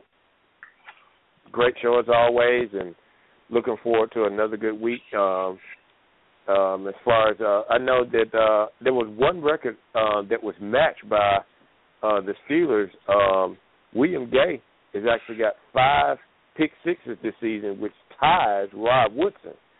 So Wow, I mean, five, Five pick pick sixes this season. Man. Five pick sixes. And his you mean his career? Yeah, in his career. Oh, Five his pick career. sixes. So I was gonna say, you Yep. playing like that, how can you be toasted and playing good at the same time? Yeah, he's doing real well. I mean, he's he's been um he's gotten two or three this season, so um he's got five, but the five interceptions are in a row. Every interception he's gotten this, you know, in this in this streak, he scored a touchdown with it. So this dates back to last season. So uh William Gay, he he just he's Yeah, veteran, he had- you know, he's he just He had one pick in 2013. That was a pick six. He had three interceptions in 2014. All three of them were pick sixes, and he has one this year, the pick six. So that's pretty impressive. His last Yeah. five in a row have been pick sixes.